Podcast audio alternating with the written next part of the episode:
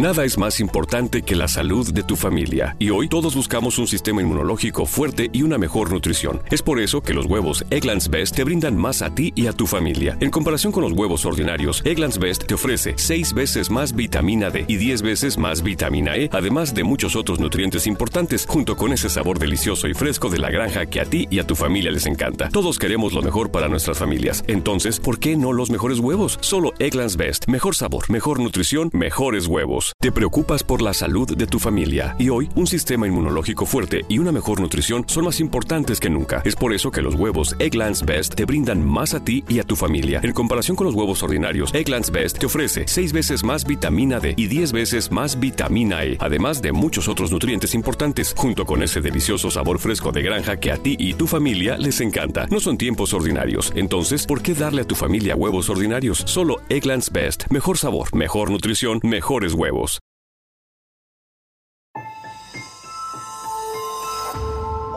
Durante años, se pensó que el Yeti vivía en los Himalayas. ¡Bienvenidos al Himalaya! Hoy, después de una extensiva investigación, sabemos que no es así.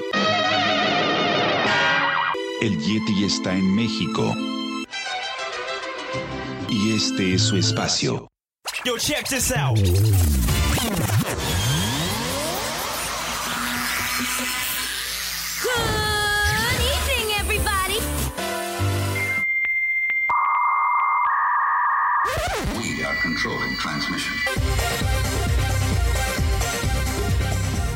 Estás escuchando la nueva temporada de La era del Yeti. Tecnología, actualidad, arte, música, entretenimiento, política y mucho más en este espacio. La era del Yeti.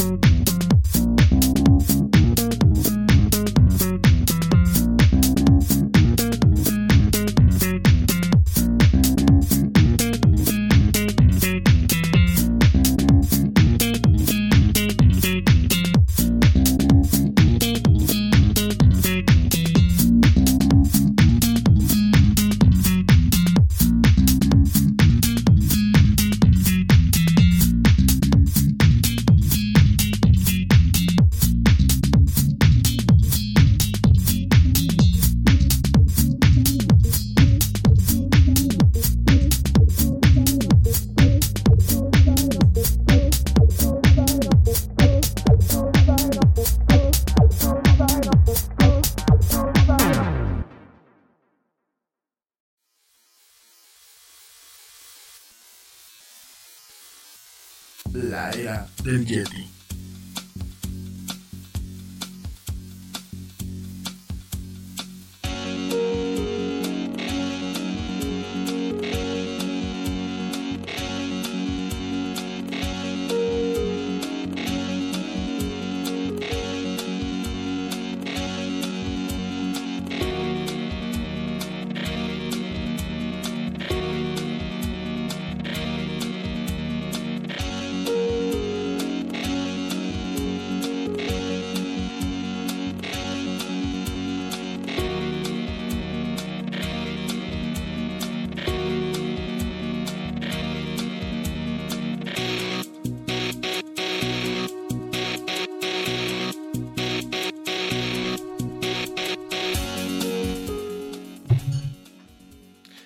Hola, ¿cómo estás? Muy buenas tardes, muy buenas noches o muy buenos días, dependiendo desde dónde y cómo nos escuches.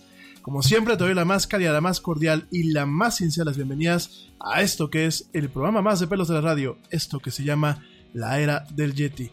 Yo soy Rami Loaiza y bueno, como siempre me da un tremendo gusto estar contigo hoy en esta transmisión en vivo, hoy justamente eh, miércoles 15 de mayo del 2019 en donde, bueno, vamos a estar platicando de mucha actualidad, mucha tecnología y muchas otras cosas más.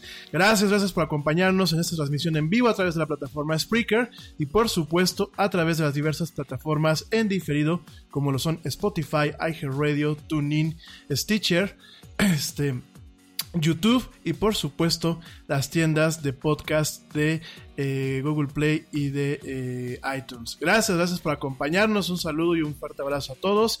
Y bueno, hoy, hoy es un programa especial, tengo por aquí al buen Pablito Marín, que por fin nos hizo el gran honor de venir a acompañarnos. Gracias, gracias amigo, aquí estoy en la cueva del Yeti con los Yeti fans en tu reino, hermano. Muchas gracias por la invitación, hermano. Estoy aquí muy contento contigo, eh. No, hombre, bienvenido, bienvenido. Y bueno, vamos a estar, bueno, antes que nada, hoy déjenme felicitar a los profesores en su día, hoy 15 de mayo. Eh, es un día que se celebra aquí en México y en España y bueno en algunas partes de América Latina. Saludos a todos los profesores, aprovechando bueno pues un fuerte abrazo también eh, y saludos a todos aquellos que pues eh, invierten día con día eh, su tiempo, su esfuerzo, la parte que no se ve de su tiempo, porque bueno, se piensa que el profesor solamente es profesor en el aula, sin embargo, pues los profesores hoy en día eh, también invierten mucho tiempo fuera del aula, del aula en planeación, en las presentaciones para sus clases, en hacer los exámenes, en realmente en calificar los exámenes, en preparar todo para realmente pues poder transmitir lo que es su pasión, lo que es su vocación y, e intentar formar grandes profesionales, pero también grandes ciudadanos, que creo que es lo que el mundo hoy en día eh, necesita. Aprovecho, bueno, pues un, besote y un abrazote a la teacher Laura, que seguramente ya no me está escuchando por acá. Y eh, de verdad, eh, gracias también a, mi profesor Carlos Treviño, espero que me estés escuchando, al buen Charlie, gran maestro que me dio clases en la maestría, y al profesor Alejandro Gaitán, que también me dio clases en la carrera grandes maestros y pues mucho de lo que yo soy actualmente pues se lo debo directamente a ellos. Bueno, Oigan, pues hoy vamos a estar platicando, aprovechando que es programa especial y que está aquí Pablo con nosotros, vamos a estar platicando principalmente lo que es cultura pop.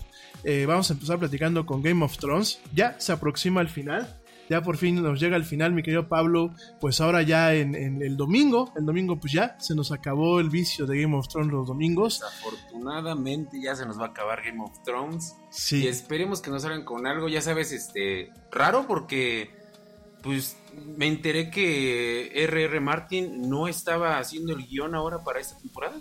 No, está como consultor, pero no está haciendo el guion. ¿eh? Exactamente, entonces, de por sí esta temporada estuvo rara, ¿no, hermano? ¿No crees? Estuvo... Estuvo como muy apresurada. Fíjate que platicábamos la semana pasada que yo... No, no, la semana pasada no. Platicábamos el lunes. Eh, yo les estaba comentando al auditorio y lo veníamos también platicando con Laura y con gente que le gusta Game of Thrones, que eh, daba la idea de que HBO eh, tenía prisa ya por finalizar lo que era la, serie, ¿no? se nota muy acelerada, y se nota mucho ya ganas de desmontarse o de desmarcarse de la serie ya. Eh, por ahí creo que quiero, bueno, quiero pensar que quizás parte del tema con Game of Thrones es que ya está llegando quizás a su, a su punto crítico en cuanto a lo que es cultura popular. Eh, HBO tiene series ya planeadas, por ejemplo está la de Watchmen, no sé si ya Ah, viste sí, los sí, estuve cortos. viendo cortos también. Pinta, sí. pinta bastante bien. Creo que va a ser una, una serie bastante interesante. Eh, el año que viene, pues seguramente tendremos más eh, Westworld, que de alguna forma lo quieren colocar también como, como la carta fuerte. Entonces yo creo que HBO le urgía terminar ya con, con, con Game of Thrones.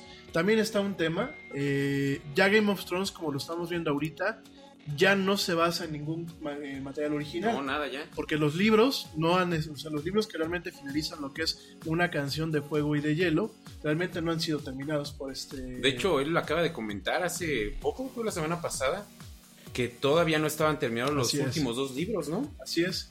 Entonces, realmente, eh, no sé si tú llegaste a ver, por ejemplo, yo les comentaba el lunes, no sé si llegaste a ver Full Metal Alchemist. Ah, pues en algún momento lo. lo- Ok, hay dos versiones. Está la versión que salió en el 2003 y la versión que salió hace unos años. La versión del 2003 yo les platicaba, eh, el problema que tuvo es que llegó un momento en que eh, Full Metal Alchemist se alejó de lo que era el manga.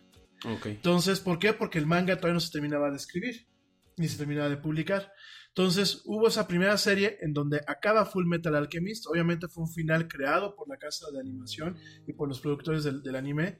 Y después viene este remake, que creo que fue del 2008-2009, en donde pues ya vemos una historia totalmente apegada a lo que es el manga, ¿no? Que sabes qué, se me hace como muy. O sea, lo escucho y te estoy escuchando decirme The Walking Dead.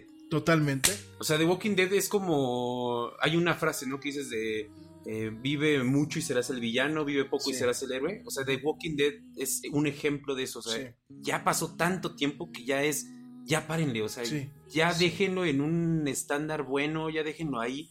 Y eso se me escucha mucho, lo, lo que me estás diciendo ahorita es, ese es como el ejemplo, ¿no? El Ujú. referente. Yo creo que el problema con The Game of Thrones es que eh, yo dado la, la temporada completa, o sea, ocho capítulos completitos, o inclusive nueve, dejar un capítulo final a lo mejor de dos horas y cerrar bien realmente pues todo lo que... cerrar bien realmente todo lo que la serie conlleva, ¿no? Sí siento muy apresurado la forma en la que han manejado eh, pues el desarrollo de los personajes al final. Siento muy acelerado todo el tema eh, por ejemplo, el capítulo el capítulo 4 a mí me pareció un tanto además de que no sabía ni madres, creo que eso todo el nada, mundo lo dijimos. nada, nada, nada, nada. Me parece que fue un capítulo muy acelerado, no, no Mira, sé qué piensas. Yo lo que creo ahí es que desperdiciaron mucho. Desperdiciaron mucho porque te voy a poner ejemplo del capítulo de la batalla de los bastardos. Ujú. Un capítulo que fue épico, o sea, que tú veías la pelea entre Jon Snow y, y Ramsay. Muy bueno. Y la verdad es que te dejó tiempo para disfrutarlo, para saborear todo ese momento. Y aquí no fue como muy rápido, fue como. Está el señor oscuro y matarlo tan rápido, o sea, Sí. fue como. Ya, Sí. o sea, ahí está, ¿me entiendes? O sea, hacía falta más, o sea, generar más. Yo creo que, como dices, pudieron haber hecho una temporada nueve y hasta sacar una película, Totalmente. la verdad. O sea, O sea- desperdiciaron mucho. Y ahorita este último que- capítulo que pasó, digo, por si no lo han visto la comunidad de Yeti fans, es spoiler alert, ¿no? Pero este, yo creo que este último capítulo como que también le dan un sentido de, ya, vuélvela loca. O sea, ya, ya no perdamos tiempo, que queme todo y ya. ¿Y dónde queda lo de Bran? ¿Dónde queda lo de el Rey Loco? ¿Dónde queda la unión? O sea, lo que te comentaba, ¿no? ¿Te acuerdas que te decía eso de que, por ejemplo, lo que pasó con Hodor? Que tenía una explicación, ¿no? Sí, claro. O sea, ¿dónde quedó todo eso? Dejan vacíos, dejan guiones argumentales que es como de necesitamos más. Y siento que va a dejar un vacío totalmente en HBO. O sea, después de eso, ¿qué va a haber? O sea, ¿con qué lo vamos a llenar? Sí, yo, yo, yo, coincido contigo. Fíjate que me da. eh, es- nos- el otro día estaba viendo un meme en donde decían este que Alina Hadi, eh, lo que es la, la actriz que hace a Cersei Lannister, había estado todísima más esta temporada porque le estaban pagando, creo que a la tesitura de un millón de dólares por capítulo, en donde realmente se la ha pasado detrás de, la, de, de una pinche ventana con su Pobrecita, copa de ¿eh? vino. Pobrecita, eh. Sí, no, se, se muere de hambre la señora, yo creo, porque lo está pasando súper mal. Sí, totalmente. eh. Yo, Hijo. yo- yo la verdad me, me reí mucho, este, sobre todo por ese mal, eh, O sea, realmente yo esperaba que pues Cersei diera de más batalla, ¿no? Y más que pues tenía a la, a la compañía este, dorada contratada y O sea, ese es otro punto también. Compañía Dorada, ¿en cuánto tiempo se la chingaron. de volada? O sea, no duró nada, ni siquiera fue, o sea, no supieron. Ahora sí que como decían los memes, no supimos ni por dónde nos pegaron, o sea, y de verdad que sí fue sorprendente el capítulo, pero creo que tenía la necesidad Game of Thrones de hacer más con su con ese villano épico, ¿no? Cersei era una persona súper meticulosa y en este la ves totalmente deshecha, ¿no? Y, y yo quería ver más, o sea, quería ver más de, de Cersei, más de, de la acción, más de atacar y más también de su muerte, o sea, Sí. la forma en la que Sí. murió fue nada. O sea, yo quería que se la comiera un dragón, que le cayera lava por todos lados. O sea, pero no, no, fue realmente como un. Ya, mátala de una vez así, abrazada de Jamie Lannister y ya. O sea, como que siento que dejaron mucho, mucho en este episodio. Pero también esta otra parte, que es la parte de que fueron muy inteligentes, porque en un momento desapareció todo el odio que tenías a Cersei. Y ese odio lo transportas a Dani. Totalmente, totalmente. Y, o sea, es- esa parte es muy una jugada muy Sí, inteligente. Ahora esperemos cómo viene ya el final de, de Game of Thrones. Totalmente. Fíjate que eh, sí, sí, sí me llamó mucha atención. Yo la verdad no esperaba que... A ver, yo sabía que en algún momento pues la Dani se les iba a chiflar. Iba, iba, este, ¿cómo se llama? A, a perder la cabeza, ¿no? Sobre todo... Sobre todo porque miren, eh, yo estaba leyendo, por ejemplo, hace rato un artículo en la revista Vice y decían, es que es una forma de demeritar a las mujeres en el mundo contemporáneo de que no pueden gobernar. Y a mí me parece que eh, no va por ahí el tiro. O sea, me parece que desde un principio se empezó a construir, desde que, inclusive si tú te vas a los libros, pues te das cuenta que eh, Dani es una, es, una, es una mujer que desde que arranca la historia está sufriendo, ¿no? Sufre por el papá, sufre por el hermano que en algún momento pues, la quiere vender al comercio sexual, sufre de violaciones, su- o sea, sufre de bastantes cosas a lo largo de, la historia, ¿no? Y ella en algún momento sí busca ser un parteaguas, de decir yo no soy ni mi papá ni mi hermano, ámenme, pero a pesar de todo ese, esa, esa búsqueda y ese parteaguas, eh, lo que es Westeros no es un lugar que realmente la acoja y la reciba bien. Claro. Si hay una escena en donde, por ejemplo, libera a los esclavos y por eso se gana el título de la rompedora de cadenas y todo el rollo. Pero realmente no hay un- un- un- una aceptación por parte de Westeros. Puede ser porque sea mujer, puede ser porque sea ella en, particular, puede ser por, eh, pues de alguna forma, la fama que ya tienen este, los eh, Targaryen. Solamente los. Targaryen, pues como lo dijo en su momento, en paz descanse Varys, ¿no? Eh, cada vez que nace un Targaryen, echan un- una moneda al aire para ver pues, cómo va a ser el, el comportamiento moral Y de el mundo aguanta el y el mundo ¿no? que aguante, ¿no? Entonces yo creo que desde un principio a Daenerys se le está de alguna forma precipitando hacia caer en el caos. Es una mujer que eh, pudo haber sido en este caso una mujer, puede haber sido un hombre, pero en este caso es una mujer que está buscando que la quieran por méritos propios, que está cargando con la mala reputación de su familia y que ha sufrido muchísimas cosas y que realmente en algún momento iba a ser snap, o sea, en algún momento iba, iba a haber un quiebre, en algún momento eh, iba, quizás no a volverse la reina mala, pero en algún momento yo creo que se cae un poquito en la en el dilema que eh, Maquiavelo planteaba en El Príncipe, en donde decía, por ejemplo, el consultor del príncipe, en el libro, le decía es que hay dos formas de gobernar. Una es a partir del respeto y la otra es a partir del miedo. Claro. Decía ahí que el miedo era temporal. Te preocupas por la salud de tu familia y hoy un sistema inmunológico fuerte y una mejor nutrición son más importantes que nunca. Es por eso que los huevos Egglands Best te brindan más a ti y a tu familia. En comparación con los huevos ordinarios, Egglands Best te ofrece 6 veces más vitamina D y 10 veces más vitamina E, además de muchos otros nutrientes importantes, junto con ese delicioso sabor fresco de granja que a ti y tu familia les encanta. No son tiempos ordinarios, entonces, ¿por qué darle a tu familia huevos ordinarios? Solo Egglands Best. Mejor sabor, mejor nutrición, mejores huevos. Te preocupas por la salud de tu familia y hoy un sistema inmunológico fuerte y una mejor nutrición son más importantes que nunca. Es por eso que los huevos Egglands Best te brindan más a ti y a tu familia. En comparación con los huevos ordinarios, Egglands Best te ofrece 6 veces más vitamina D y 10 veces más vitamina E, además de muchos otros nutrientes importantes, junto con ese delicioso sabor fresco de granja que a ti y tu familia les encanta. No son tiempos ordinarios, entonces, ¿por qué darle a tu familia huevos ordinarios? Solo Egglands Best. Mejor sabor, mejor nutrición, mejores huevos. Llega un momento en que el pueblo gobernado perdía el miedo y, empezó- y- y ya no tenía esa, esa senda del poder o esa, o esa rienda del poder para seguir manejando, ¿no? Y la otra era el respeto. Me queda claro que Daenerys a lo largo de, de las siete temporadas de Game of Thrones buscó de alguna forma pues generar ese respeto, ¿no? Y hubo episodios muy buenos donde lo lograron, o sea, y, Sí. y tenía un respeto increíble. Pero también, eh, en esa parte del, del comentario de lo que leíste, Ujú, siento yo más que es ahora caer en lo políticamente Sí. correcto. Así es. ¿Por qué? Porque, de hecho, en la cuarta temporada, si no, no me equivoco, hubo un episodio donde Bran tuvo una este, Una visión, y ve ya cuando el reino está deshecho, que, que las dicen, bueno, que ella dice que no quiere, que no va a gobernar un reino de cenizas. Entonces, no es como que esto sea como de ahorita de no es que es este porque las mujeres no pueden gobernar, no, la historia ya era planteada de ese modo, ya iba para allá, sabías que los Targaryen en la historia no eran como muy buenos Muy cuerdos, mentalmente, ¿no? Exactamente. Entonces, yo siento que más que otra cosa es que ahorita buscan por todos lados ser políticamente correctos. Y eso yo creo que afecta y, y siento que por una gran parte el señor este, R.R. Martin, yo creo que él dijo, ¿sabes qué? Aquí no va a ser así y vamos a seguir con la historia hasta este punto ahorita y pues, hay que ver, o sea, qué pasa también. Totalmente. Fíjate que sí, coincido totalmente contigo.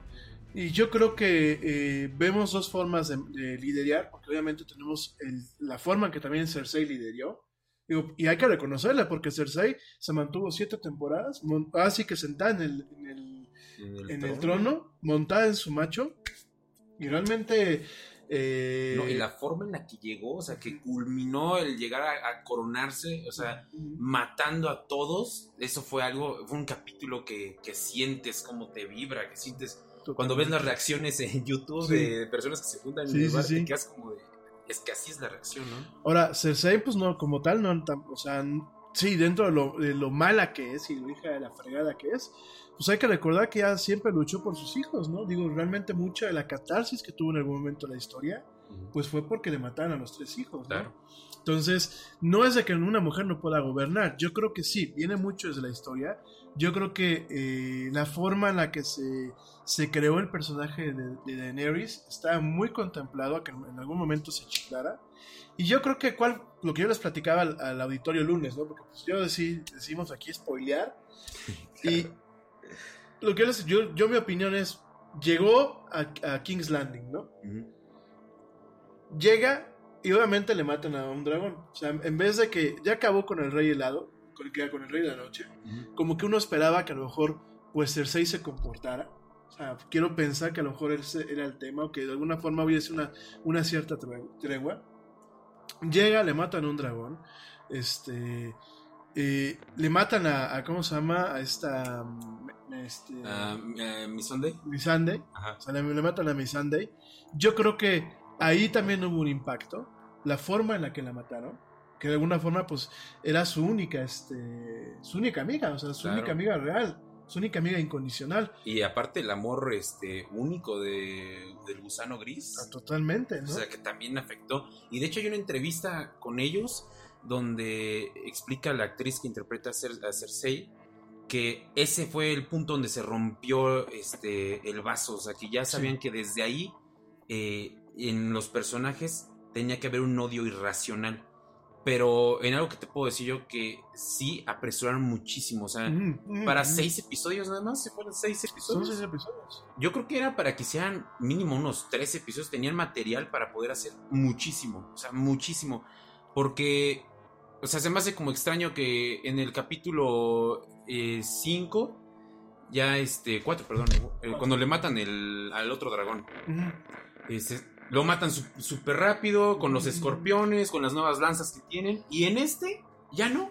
O sea, en este tenían un montón de escorpiones todos los barcos y solamente lanzaron una flecha al dragón. Y no le pegó. Y todos se quedan así como de, ¿y las otras? ¿No?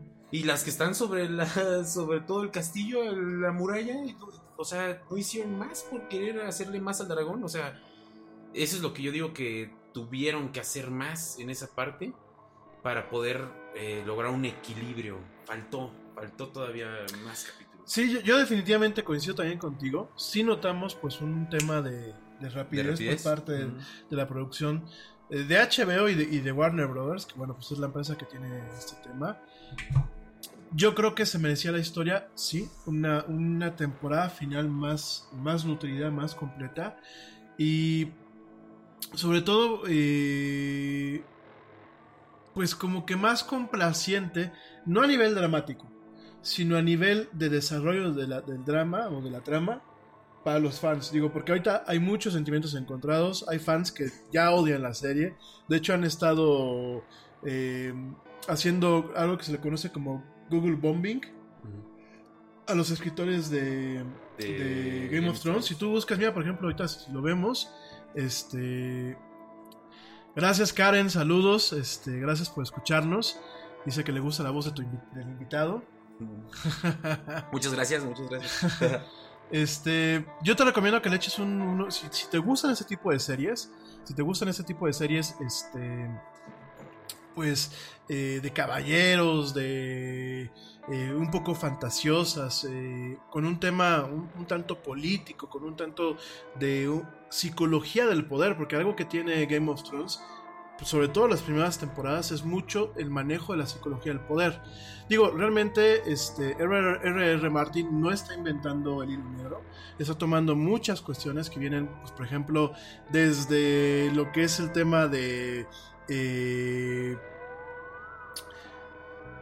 el Imperio Romano, Claro. el Imperio Romano, el arte de la guerra, eh, toma un poquito el tema del príncipe de Maquiavelo, De hecho, yo Eh. siento que el arte de la guerra fue su libro de cabecera. Yo creo que fue uno, uno de ellos, ¿no?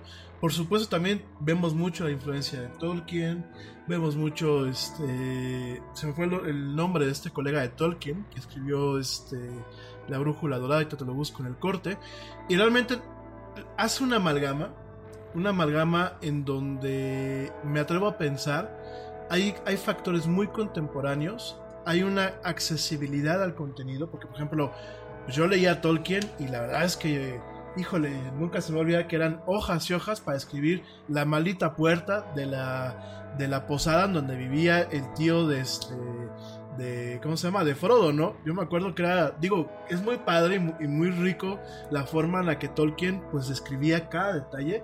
Pues llega un momento en que decías, ya cabrón, ya, ya, ya, ya me sé cómo es la maldita puerta. o De sea, hecho, ya leías las hojas y decías, a ver, sigue hablando de esto, eh, lo mismo, 3, 4, 5, 6 Sí. páginas. Ah, aquí ya terminó. aquí ¿no? ya terminó, ¿no? Y le sigues ahí. Sí, ¿no? y, y la verdad, este, ¿cómo se llama? Yo creo que en ese sentido, R.R. Martin sí lo hizo más accesible.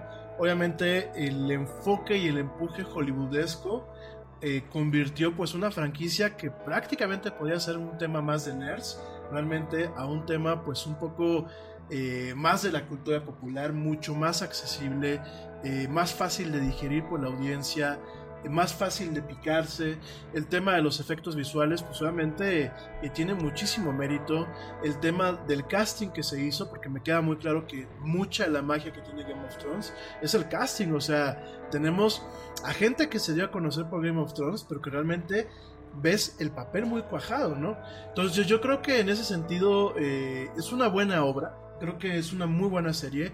Creo que sí eh, entró en los anales de lo que es, pues hoy en día, la cultura popular y lo que puede ser, pues parte de un compendio de entretenimiento eh, slash literario. Claro.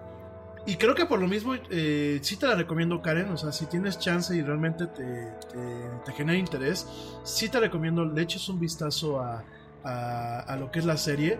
Está disponible, bueno, pues en HBO Go y en HBO Now, que bueno, son las dos aplicaciones que este, mantiene HBO. En Claro Video también la puedes este, echar un ojo. Y en general, creo que con todo lo que te, est- te estamos comentando, pues sí existe el problema, para mí, de la forma en la que se finiquita o se busca finiquitar lo que es la serie, pues a final de este, eh, en, esta, en esta última temporada, ¿no? Yo, yo quiero hacerte una pregunta a ti, eh, al gran Yeti. Este. Ahorita que estamos hablando de eso de que, que le queda de ver a los fans, ¿qué serie para ti no ha quedado de ver? O sea, ¿qué serie para ti quedó bien? O sea, terminó bien y dijiste pues, excelente, o sea, buen equilibrio. Fíjate que hasta el momento yo creo que ninguna. ¿Ninguna? Para mí ninguna. Mira, por ejemplo, a mí me gustaba mucho Fringe, que la pasaban en, en Warner Channel. Ya. este, con esta actuación icónica de este Joshua Jackson. Este, este señor, este. Ay, que se me fue el nombre. Ahorita te digo cómo se llama. Un actorazo británico. Este. Muy, muy bueno. Y Anna Thor, que soy fan de Anna Thor. Me parece una, una mujer muy atractiva y muy interesante. De origen australiano. Ahorita te digo cómo se llama. John Noble, perdón. John Noble es un actor este, británico de teatro. Es una- un actor histriónico. Que era el que salía de, este, de Walter Bishop, ¿no? Eh, est- esta serie es de J.J. Abrams, que fue el mismo que hizo Lost. Me quedó a deber porque creo que le está pasando. lo- Miren, J.J. Abrams, como mucho eh, productor y showrunner contemporáneo, padece de, de lo que yo le digo que es el coitus interruptus. Este, te deja series muy, muy altas, eh, con un, con un, con un involucramiento de la audiencia muy profundo y no sabe cómo rematarlas, Claro. no sabe cómo resolverlas. El ejemplo Lost. Lost, totalmente. O sea, ¿cuántas temporadas para que salieran con la jalada que estaban pues prácticamente en el limbo? Sí, sí, sí. Pues como de gracias. O sea, ay, no. de- Gracias, ¿no? O sea, como mucha gente se está burlando hoy en día, ¿no? De que, ¿cómo va a acabar Game of Thrones? Se va a despertar Ned Stark y va a decir, Ajá. puta, qué sueño, cabrón, ¿no? Este, ¿qué Caitlyn- pasó? no? Caitlyn, mejor no vamos a ningún lugar, mejor nos quedamos aquí, ¿no? Quédate aquí, ¿no? Este, Pero entonces ninguno, o sea, ni siquiera, por ejemplo, en, en alguna serie de comedia, no sé, eh, Big Man Theory. eh, bueno, habrá que ver. De hecho, Big Bang Theory acaba mañana. Sí. acaba mañana. eh, habrá que ver realmente el último episodio. Siento yo que eh, mira, Chuck Norre, Chuck Norre, que es el, el creador de Two and a Half Men, de Big Bang Theory, creo que llega un momento en que, por el afán de mantener la producción, va desangelando sus series. Por ejemplo, a mí, debo de reconocer, y mucha gente me va a odiar, a mí me gustaba mucho Two and a Half Men las primeras temporadas. Claro, donde hasta, hasta que salió. hasta que se Charlie salió Sheen. Charlie Sheen. Digo que ya, ya era un poco insoportable Charlie Sheen, pero órale, Ujú. eh, era como que parte de, ¿no? Se sale Charlie Sheen. A mí John Cryer me parece un, un actor fa- fabuloso. De hecho, ahorita lo he estado viendo este, en Supergirl. eh, como Lex Luthor. Me parece que es un Lex Luthor muy interesante. Eh, muy, muy completo. Pero sí, eh, llegó un momento en que John Cryer se comía la serie con el papel del hermano de Charlie Sheen, que a mí ya me empezaba a dar este mal rollo. Llegó un momento en que meten a Ashton Kutcher y a mí el muchacho me cae bien. Pero la serie no. La serie ya no, tenía la misma, no. la misma- el mismo punch ni la misma De hecho, el, el último capítulo para mí de Two and a Half Men se me hizo un desastre. Sí, totalmente. O sea, fue un juego como de niños. O sea, eso al final ya de yo gané y que le cae el piano encima es como de. O sea, iba muy bien y como que eso fue destruir eh, eso, o sea, ese- esa esencia. ¿Sabes qué serie se me hizo muy buena y que a mí no me quedó de ver? Breaking Bad. Puedo considerar que es la número uno de las series hasta ahorita. Bueno, fíjate que sí, ¿eh? fíjate que tienes razón. Breaking Bad, como tal, no quedó a deber. Como tal, yo creo que sí tuvo un cauce adecuado. Claro. Eh, me gustó mucho el spin-off de Better Call Saul. Tiene mucho ángel. Fíjate que sí, ¿eh? Ahora que lo, que lo planteas, creo que es una de las únicas series. Otra serie que quizás no me quedó de ver, Friends, definitivamente. Sí, definitivamente Friends fue también un parteagua de, de la comedia, ¿no? De, del sitcom. Y yo debo de reconocer que a mí eh, Friends no me gustaba con la, la primera vez que la echaron. No me gustó nada. Es más, ni siquiera vi el final. Me daba mucha comezón ver este Friends. Me llegué a chutar los otros capítulos y decía, ¿qué es esto, no? Y fue muy curioso cuando me vine aquí a Querétaro hace, fíjate que nueve años. eh, pues yo el primer año, primer año y medio, pues me tocó vida totalmente de soltero. Solamente Ujú. estábamos mi- la perrita y un servidor, ¿no? Y este, y fue muy curioso porque en las madrugadas, porque pues yo fue cuando que mis malos hábitos de trabajo y eso, en las madrugadas terminaba de trabajar, bajaba a ver la televisión porque no podía dormir y este y me quedaba viendo Friends. Sí. Y me, como que me empezaron a hacer compañía y me empezó a gustar mucho la serie. Te identificas con los personajes, ¿no? Sí. Que es lo que, lo que te llama. Sí. Hacía yo exactamente lo mismo que tú cuando yo todavía vivía en Pachuca, un servidor vivía en Pachuca, y este, y llegaba en las noches de trabajar y veía episodios de Friends. Y, y- Ujú. y yo también era así como muy de no, no lo quiero ver, me rehuso a ver Friends. Y ya de repente era como de no, este Chandler hizo esto y Mónica le dijo esto a Joey y te empieza a agarrar y te empieza a absorber. Y fue muy buena serie, la verdad. Fíjate que sí, Friends no me acaba de ver. Eh, me tocó ver en, ver en su momento, y eso por un tema de la carrera. Me tocó ver Frasier, me tocó ver Seinfeld, Eh, y tampoco me siento que me hayan quedado de ver. La niñera, por ejemplo, digo, yo creo que todos en algún momento llegamos a ver a la nani. Tampoco creo que me haya quedado de ver, pero series dramáticas, mm, yo creo que Breaking Bad definitivamente no quedó de ver. Y de ahí para el real no sé, ¿eh? la verdad es que Ok, cinco series que el Yeti pueda decir ahorita. Las recomiendo al 100%. las recomiendo al 100% definitivamente. Este, Westworld Ujú. o sea, Oh, muy buenas. es- me está gustando muchísimo. A pesar de que el pacing lo siento a veces muy lento, me está gustando muchísimo. Eh, por ejemplo, House of Cards. eh, me gustó mucho hasta que, bueno, mataron a Kevin Spacey. Pero bueno, me gustó mucho. Creo que las primeras temporadas son muy poderosas. La Casa del Papel. Definitivamente, este, me gusta que mucho. no tenido la oportunidad, pero me han Te la recomiendo muchísimo. Te la recomiendo muchísimo. O sea, La Casa de Papel vale muchísimo la pena. Me parece una serie muy sólida, muy bien producida por, por los españoles, por lo que es el conglomerado de A3 Media. Me parece que los españoles, ahorita regresando al corte, vamos a platicar un poquito acerca de eso, han logrado, a pesar de que ellos con la televisión privada empezaron muchos años más tarde que nosotros. Realmente España con el tema de la, de la televisión privada per se, o sea, con ya un despliegue total de la televisión privada, empezó en la década de los noventas Ujú. cuando ya México llevaba muchísimo tiempo y bueno, Estados Unidos, que es un mercado en sí mismo, llevaba ya muchísimo tiempo también, ¿no? Entonces, a pesar de todo eso, creo que España ha hecho muy buenas propuestas, ha hecho muy buenas cosas. A mí personalmente eh, me gustan muchas series que han hecho. La Casa de Papel me gusta mucho. Apaches es otra que están disponibles en, este, en Netflix. Eh, ¿Qué otra serie te recomendaría? Así que diga, wow. Eh, fíjense que me gusta mucho American Gods. Siento que nos quedó de ver un poquito en la segunda temporada, sobre todo con este cambio de los showrunners, este involucramiento que tuvo al final este Neil Gaiman, ya de, de agarrar un poquito más las riendas del programa. Eh, esta salida de personajes, por ejemplo, pues a mí me encantaba Gillian Anderson como Media, me parece que era un, un personaje muy emblemático. Pero la sigo recomendando, sobre todo porque me parece que es una joya en cuestiones técnicas. El tema de la fotografía me parece una fotografía insuperable hasta el momento. Me gusta mucho el manejo que se le ha dado realmente a todo el manejo de la luz, a la corrección de color. En general, la trama está muy bien, bien elaborada. Entonces, a mí me gustó mucho eh, American Gods. Realmente la recomiendo. Quizás no al 100%, pero sí un 90%. Eh, ¿Qué otra serie recomend- recomendaría yo ahorita? Bueno, esta no es una serie con arcos definidos, pero es una serie que está en Netflix. Definitivamente Black Mirror.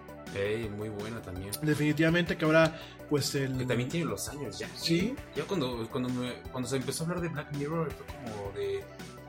Lo veían como muy nuevo y no, o sea, tiene años ya que se empezó a hacer Black Mirror. Sí, Black Mirror lleva, bueno, ahorita lo, ahorita lo platicamos después del corte, pero realmente Black Mirror lleva ya cinco temporadas, o sea, ya es la quinta temporada, de hecho se estrena el 5 de junio, se estrena la, la quinta temporada. Eh, a ver, Black Mirror, eh, House of Cards, eh, La Casa de Papel, eh, Westworld, ¿qué otra, qué otra, qué otra te puedo recomendar que diga yo, wow? Fíjate que Mindhunters, que también está en Netflix, también la recomiendo, me parece una serie muy buena. Tiene mucho un tema de espionaje, mucho un tema realmente de mucho suspenso entre capítulo y capítulo. Entonces definitivamente también la, la recomiendo este, esa serie, ¿no? O sea, mis cinco series principales serían esas ahorita, ¿no? Eh, series que por ejemplo todavía no han llegado, pero creo que tienen buena pinta. por ejemplo, ahora a finales de mayo se estrena Good Omens en Amazon Prime.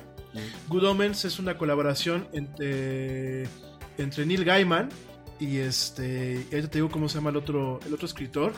Eh, me parece que es una muy buena serie, pinta bastante bien. Eh, ¿De qué se trata Good Omens? Es. eh, ah, Terry Pratchett y Neil Gaiman. Good Omens se trata de que viene el apocalipsis y un diablo y un demonio y un ángel se ponen de acuerdo para tratar de salvar la tierra del apocalipsis. Entonces, fíjate que eh, pinta muy bien. Es un proyecto que, bueno, desafortunadamente Terry Pratchett ya falleció. Pero fue un proyecto que Neil Gaiman no quería hacer en la televisión hasta que la familia de Terry Pratchett le llegó con una carta y le dijo, mira, si estás leyendo esto, yo estoy muerto. Prácticamente así lo pinta Neil Gaiman. Y te pido por favor que de alguna forma eh, ayudes a sacar la serie adelante, ¿no? O sea, que realmente la lleves a televisión. Porque bueno, este proyecto lleva desde mucho tiempo atrás eh, buscando, bueno, pasar de la novela que escribieron en su momento a pasarla pues directamente a la, televisión, ¿no? Y eh, llegó un momento en que, bueno, junto con Amazon y BBC, lo que es el canal BBC 2, lograron eh, hacer una serie que son, van a ser creo que seis capítulos nada más. Pero realmente es una miniserie. Está dirigida por Douglas McKinnon, eh, totalmente escrita por Gaiman. Y bueno, está como productor Gaiman. Va a tener a David Tennant como Crowley, que bueno, pues es el demonio.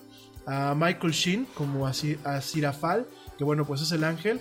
A Anna Maxwell, Maxwell eh, Martin como Belzebub. Y yo creo que tiene muchísimo eh, potencial esta serie. Yo he visto los cortos, he visto los trailers. Realmente creo que puede ser una muy buena serie para Amazon Prime. Y puede estar algo entretenido. Digo, me, me, me juego a la moneda. Creo que puede ser una muy buena serie. Habrá que esperarla.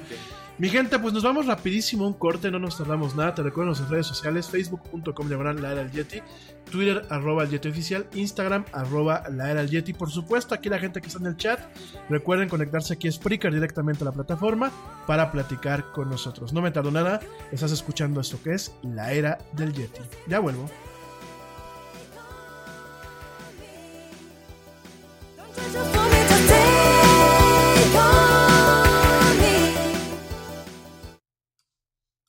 Yo, check this out.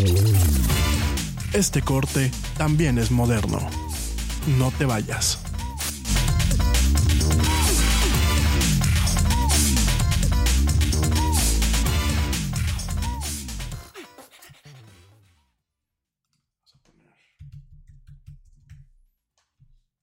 Te preocupas por la salud de tu familia y hoy un sistema inmunológico fuerte y una mejor nutrición son más importantes que nunca. Es por eso que los huevos Egglands Best te brindan más a ti y a tu familia. En comparación con los huevos ordinarios, Egglands Best te ofrece 6 veces más vitamina D y 10 veces más vitamina E, además de muchos otros nutrientes importantes, junto con ese delicioso sabor fresco de granja que a ti y tu familia les encanta. No son tiempos ordinarios, entonces, ¿por qué darle a tu familia huevos ordinarios? Solo Egglands Best. Mejor sabor, mejor nutrición, mejores huevos. London Stock Exchange Group is here to be your essential global markets infrastructure and data partner, where open isn't just a platform, but a philosophy, giving you the freedom to make your mark in the world. LSEG, open makes more possible.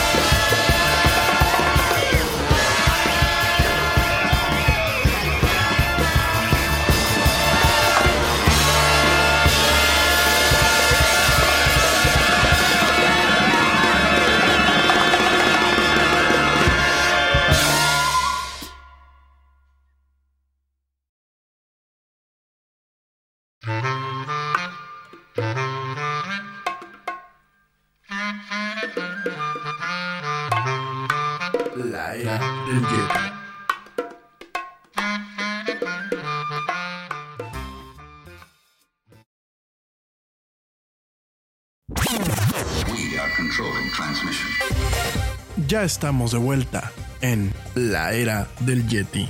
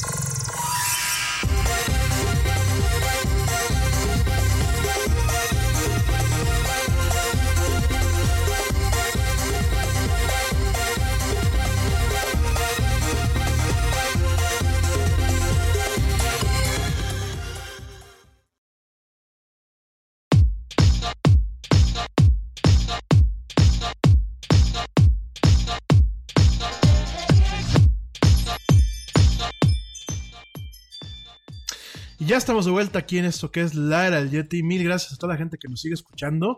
Saludos, bueno, pues este a Ale y a Caro, que también me escuchan por ahí de vez en cuando. Saludos a, eh, a George de Negre y a Ernesto Carbó, que también por ahí luego me escuchan. Saludos también a Blanquita Chaya. Saludos también a Moni Castillo. Saludos también, bueno, ya manda saludar a la teacher, un besote. Saludos a Ale Dressler, que ahora no me ha mandado ningún mensaje, pero espero que me esté escuchando, sino que me escuchen la repetición. Saludos a Lu Chávez y a Marsh de la Huerta. Mil gracias por escucharme, queridas amigas. Les mando un fuerte saludo, un fuerte abrazo. Espero verlas pronto. Saludos también a mi amiga Bere Castillo, saludos a la Chelita Cuántica, saludos a, eh, Dani Arias, saludos a Josh Onesi, bueno, saludos en general a toda la gente que nos escucha en cada emisión.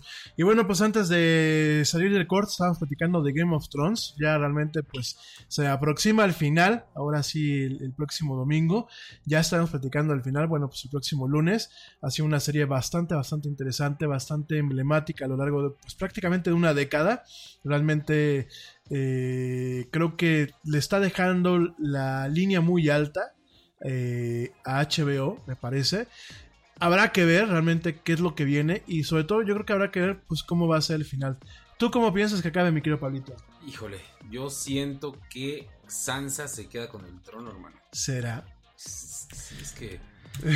Es que por ahí. La sonza de Sansa será que se queda con el trono. De hecho, todo el mundo la empezó a odiar ya, ¿no? Pero yo realmente creo. Es que se me hace muy difícil que Tyrion se quede con el trono. Se me hace muy difícil que Jon Snow se quede con el trono. Definitivamente. Y definitivamente, ya lo dijo esta Arya, no quiere ser reina de ningún lugar. Entonces, como que el que tiene más para poder hacer las cosas correctamente es Sansa, o sea, no queda de otra. A mí no me gusta, pero no queda de otra, a menos que salga por ahí alguien que estuviera escondido, porque pues nomás no. Híjole, definitivamente yo no veo tampoco a, Jon Snow. Sobre todo, bueno, creo que Jon Snow ahorita quedó ya como. Pues como una pilmama. O sea, la verdad es que el güey se ve que no le falta, que le falta mucho carácter. O sea, me parece que Eh, la, la forma en la que se ha comportado en los últimos episodios deja Sí. mucho que desear. Le Y- faltó mucha voz de mando, mucha voz. Sí. O sea, lo que tenía antes, en esta temporada le faltó. O sea, queríamos ver más de él le bajaron mucho. Como que esa parte de estoy perdido por amor, Mm, Jon Snow, o sea, Sí. ¿cómo, ¿cómo lo marcas de esa, de esa forma a ese personaje, no? Totalmente. Yo sí creo definitivamente que, híjole, no me gustaría que quedara Sansa. Me parece que Sansa ha sido muy sonsa o ha sido demasiado lista y ha sido muy manipuladora. Y bueno, también se puede, este, ¿cómo se llama? Puede ser eso, ¿no? O sea, realmente también podemos eh, tener esa, esa, esa visión, ¿no? Que a lo mejor un personaje tan inocuo, Claro. pues al final termine reinando, ¿no? Sansa y, Tyrion, ¿no? Y ahora otra cosa que también tiene mucho que si de algo se caracteriza Game of Thrones, la serie como tal, es que nada es lo que parece. Y nada es lo que uno cree, ¿no? Tú puedes tener mil versiones y precisamente yo creo que el- los showrunners y los que hacen el guion y están queriendo hacer eso, que tú pienses de una forma y al final te van a dar totalmente otra cosa. Otra distinta. cosa. Y les ha funcionado, o sea, por ejemplo, la boda roja fue algo que nadie esperaba y que de repente quedas como de, o sea, ¿qué pasó aquí, no? Ujú, ujú, Y ujú. les ha funcionado totalmente. Entonces, pues vamos a ver, vamos a ver qué sucede el domingo y pues esperar lo mejor. Lo, lo mejor que podemos obtener es que no salgamos decepcionados de, de un final. De verdad que me imagino muchas cosas, pero si nos van a decepcionar mejor con un final, que sea el que acabamos de hablar hace rato, que se despierte Ned y diga que, que fue un mal sueño, ¿no? Diga, ¿qué, qué pasó, no? Sí. ¿Qué, Sí. qué- cosas? Digo, la verdad es que habrá que habrá que ver este. Pues el domingo no, no nos podemos perder. Y habrá realmente que ver cómo, cómo acaba. Cómo acaba esta, esta serie, definitivamente, ¿no? De hecho, bueno, ya por ahí, este. Habrá que también ver cómo acaba la novela. Claro. Porque eso eh, hay que recordar Y, que. y ahora es- esa es una pregunta igual para ti, mi querido amigo Rami. ¿Qué crees que vaya a ser mejor? ¿El final del libro? Es que dicen que va a haber como mucho mucho debate entre si va a ser mejor el final del libro del señor R.R. Martin o el de la serie. Fíjate que yo no sé la verdad. No, no. Yo creo que aquí tenemos un, un dilema. Sobre todo porque eh, usualmente el material original es mejor. ¿Por qué? Porque no es tanto por el tema que si es un en un libro. Es sencillamente por la exposición que uno tiene primero al material.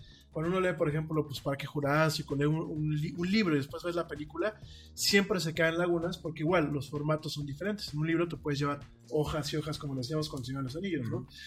Te puedes llevar hojas y hojas y hojas y hojas explicando la, la- la puerta de la, de la posada de el tío de, de Frodo. Y tienes esa capacidad, ¿no? En el caso del- de la televisión y de la. y de realmente de cómo se llama, del. eh, lo que es el tema de. el medio audiovisual como tal, siempre tienes ciertas limitantes. Tienes limitantes de tiempo, tienes limitantes de presupuesto, tienes limitantes de tecnología, tienes limitantes inclusive de la forma en la que tú puedes ejecutar una producción, ¿no? Limitantes de tecnología, mucha gente cuando, cuando platicamos de este tema me dicen, ¿cuál puede ser la limitante? Hay películas que se, se pudieron hacer hoy, por ejemplo, como me atrevo a pensar esta película de James Cameron de Alita Battle Angel, la, Claro. misma, la misma de, ¿cómo se llama?, de Avatar. Me parece que son películas que se pudieron hacer hoy, no antes, porque no existe la tecnología adecuada para hacerlas, ¿no? Bueno, Entonces- perdón, y haciendo un paréntesis en eso, eh, Avatar es un gran ejemplo. O sea, Sí. Avatar ahorita es la película con mayor recaudación de dinero a nivel mundial. Era, Ya lo venció. ya lo venció Avengers. No. Bueno. Yo, yo pensaba todavía que era este Avatar la con la mayor recaudación. No, fíjate que ya, ya este, Avengers sobrepasó este. Eh, ya sobrepasó, ya sobrepasó, eh, lo que son los, las, ganancias a nivel mundial. De hecho, al día de hoy, estamos hablando de que lleva recaudado eh, 2.5 mil millones de dólares a nivel mundial. Y pues ya, definitivamente yo creo que ya lo, ya ya, ya, rebasó. Eh, Realmente ya, estoy viendo acá, vamos a ver.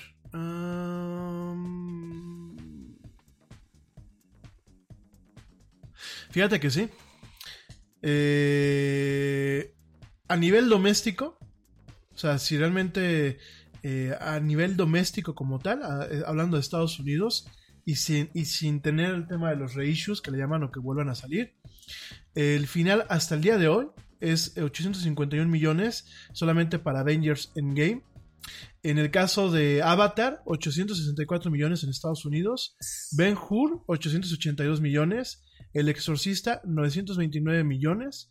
Star Wars The Force Awakens, 937 millones.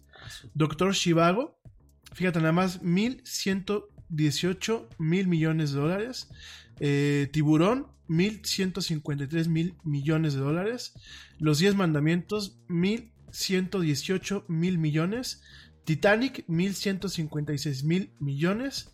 E.T. el extraterrestre, 1120 millones, mil millones. El sonido de la música, 1283 mil millones. Star Wars, 1286 mil millones. Y lo que el viento se llevó con 1802 mil millones de dólares. Esto solamente en Estados Unidos A nivel doméstico. a nivel doméstico que le llaman ellos. A nivel mundial, vamos a ver. eh, Pero como lo estás diciendo, creo que lo sacó en el momento perfecto, en el boom del 3D. totalmente. Y te digo algo, ¿sabes qué película va a ser la más taquillera del mundo? Avatar 2. Yo creo. Si consigue la tecnología para ver el 3D sin los lentes como lo está buscando, va a ser la más taquillera del mundo. Yo Siento creo. que él mismo va a romper su propio récord. Mira, fíjate que tienes razón, Pablito. Al día de hoy, o sea, lo que es hoy, eh, 15 de mayo, va- vamos a ver cómo termina mayo. El primer lugar sigue siendo a nivel mundial. eh, Avatar con 2.000 eh, 2.000 millones 788 mil eh, eh, ah, sí a ver 2.000 eh, dos, dos, sí, 2.000 millones 788 mil eh, dólares a nivel mundial esto primer lugar Avatar, de acuerdo a la página Box Office Mojo.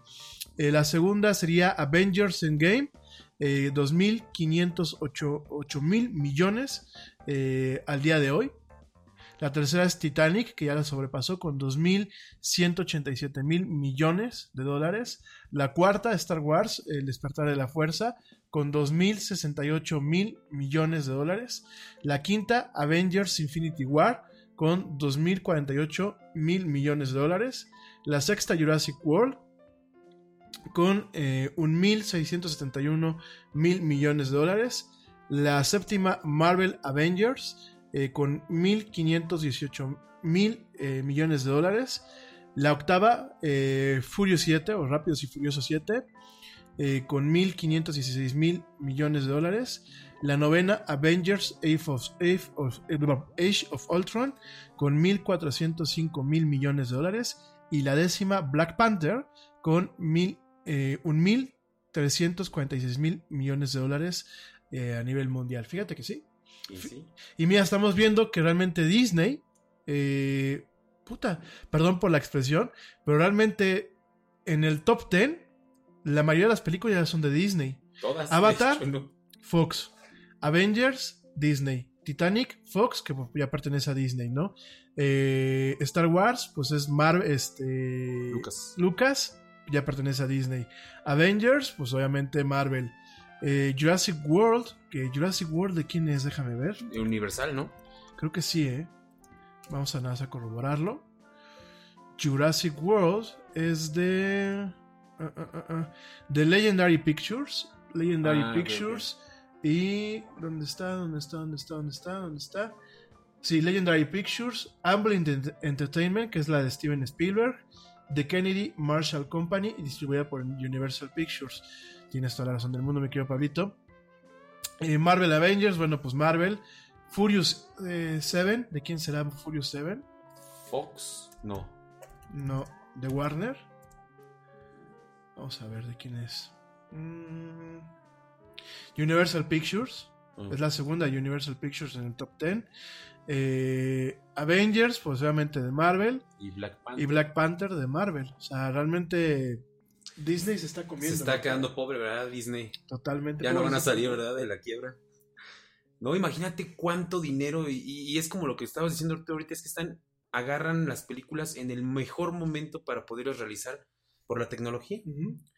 Y fíjate que ahorita está, eh, está muy bien encadenado porque termina Avengers en pantalla y se siguen con Spider-Man. Sí.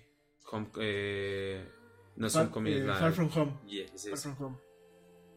Sí, o sea, la realidad es que Disney, pues en ese sentido sí se ve como el... Pero creo que ahora va a ser difícil esta segunda etapa de, de todo lo de todo lo de Marvel.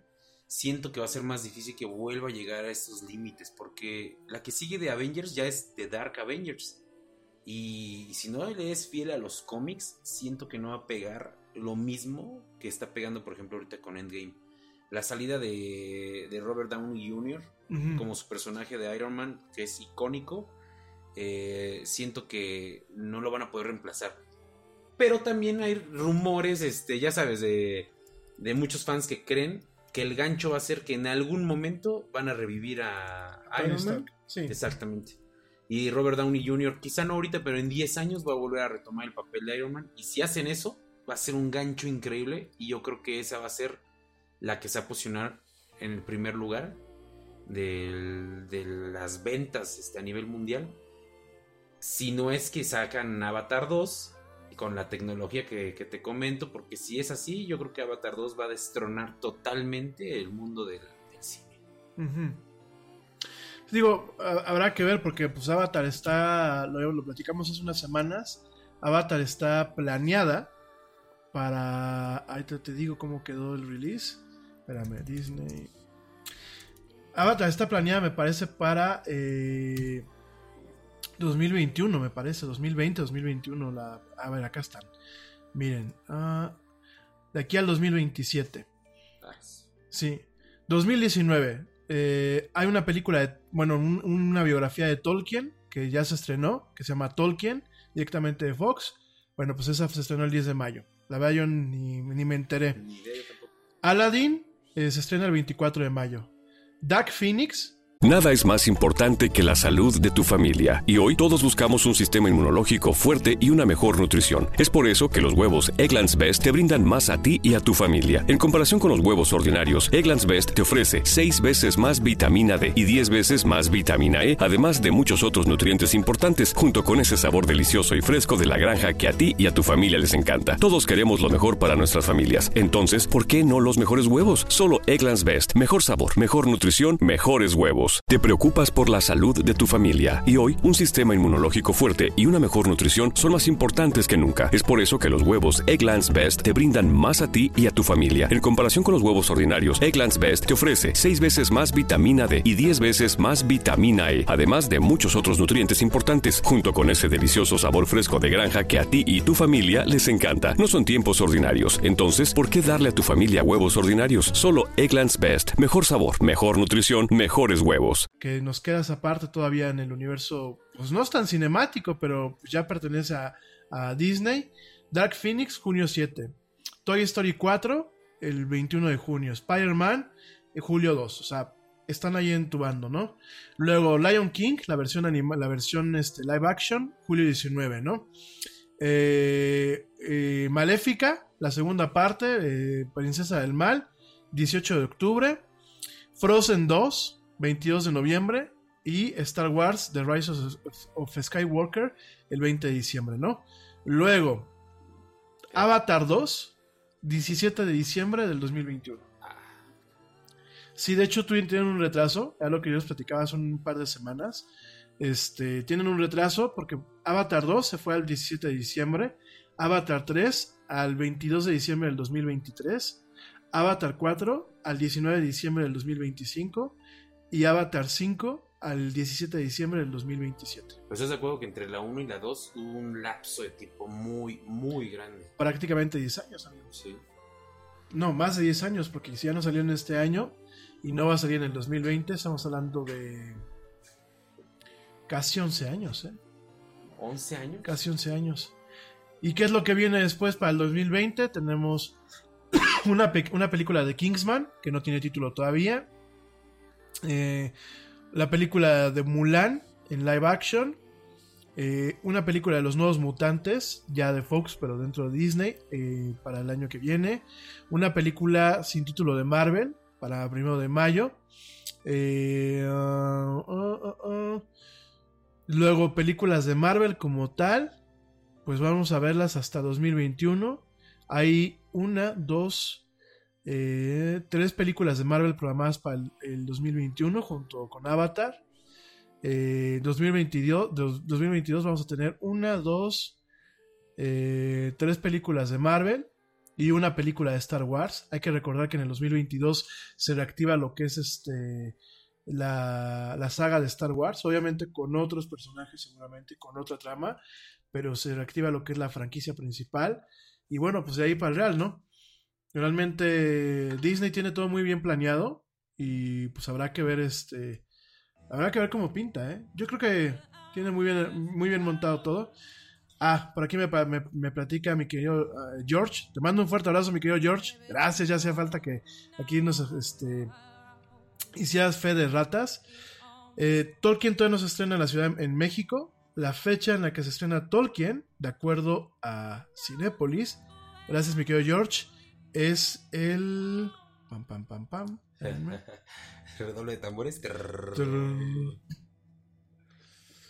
Ah,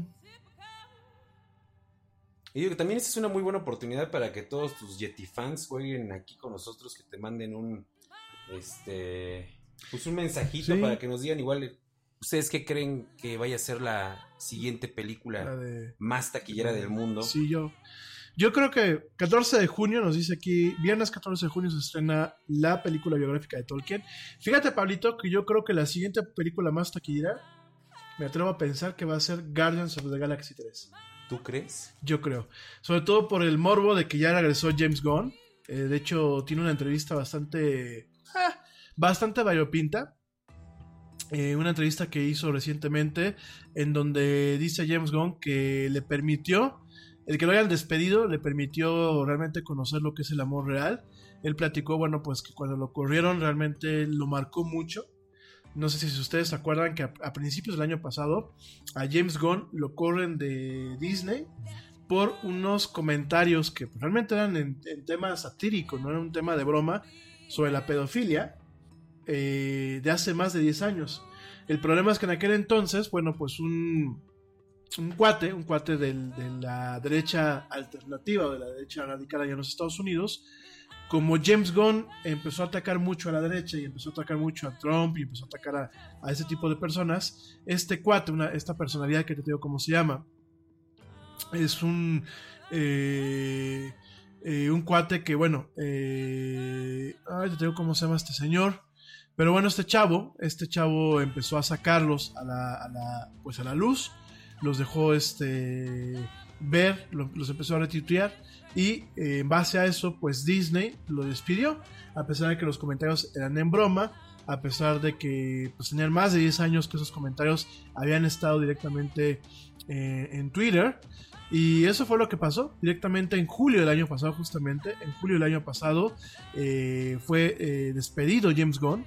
Ya tenía hecho todo el guion de lo que era Guardians of the Galaxy 3. De hecho, pues mucha gente se quejó, tanto el elenco de Guardians of the Galaxy, eh, tanto varias personas de la industria, pues directamente Fans. les dijeron que por favor este, lo regresaran, ¿no? En este caso, quien, quien sacó sus, sus comentarios del pasado fue eh, Mike Cernovich, que bueno, está reconocido como un eh, teórico de la conspiración en Twitter. Es un cuate que durante el 2016 inventó algo o promovió algo que se le llamaba el Pizzagate, en donde decían que Hillary Clinton con otras personas tenía una cadena de pizzas, de pizzerías, en donde de alguna forma a través de esa cadena reclutaban a personas para a muchachas para tener un, un anillo de tráfico de menores y de tráfico de blancas, ¿no? Y sin embargo, bueno, eh, James Gunn en algún momento se metió a comentar en contra de ellos. Este cuate dijo, ah, pues tú, tú te echas unos comentarios en tono sarcástico, pero de todos modos comentarios acerca de la pedofilia hace más de 10 años.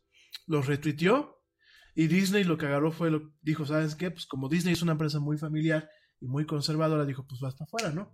Ya lo restituyó, o sea, realmente la ventaja, bueno, pues es que ya James Gunn regresa, eh, regresa a seguir dirigiendo lo que es este directamente Guardians of the Galaxy 3.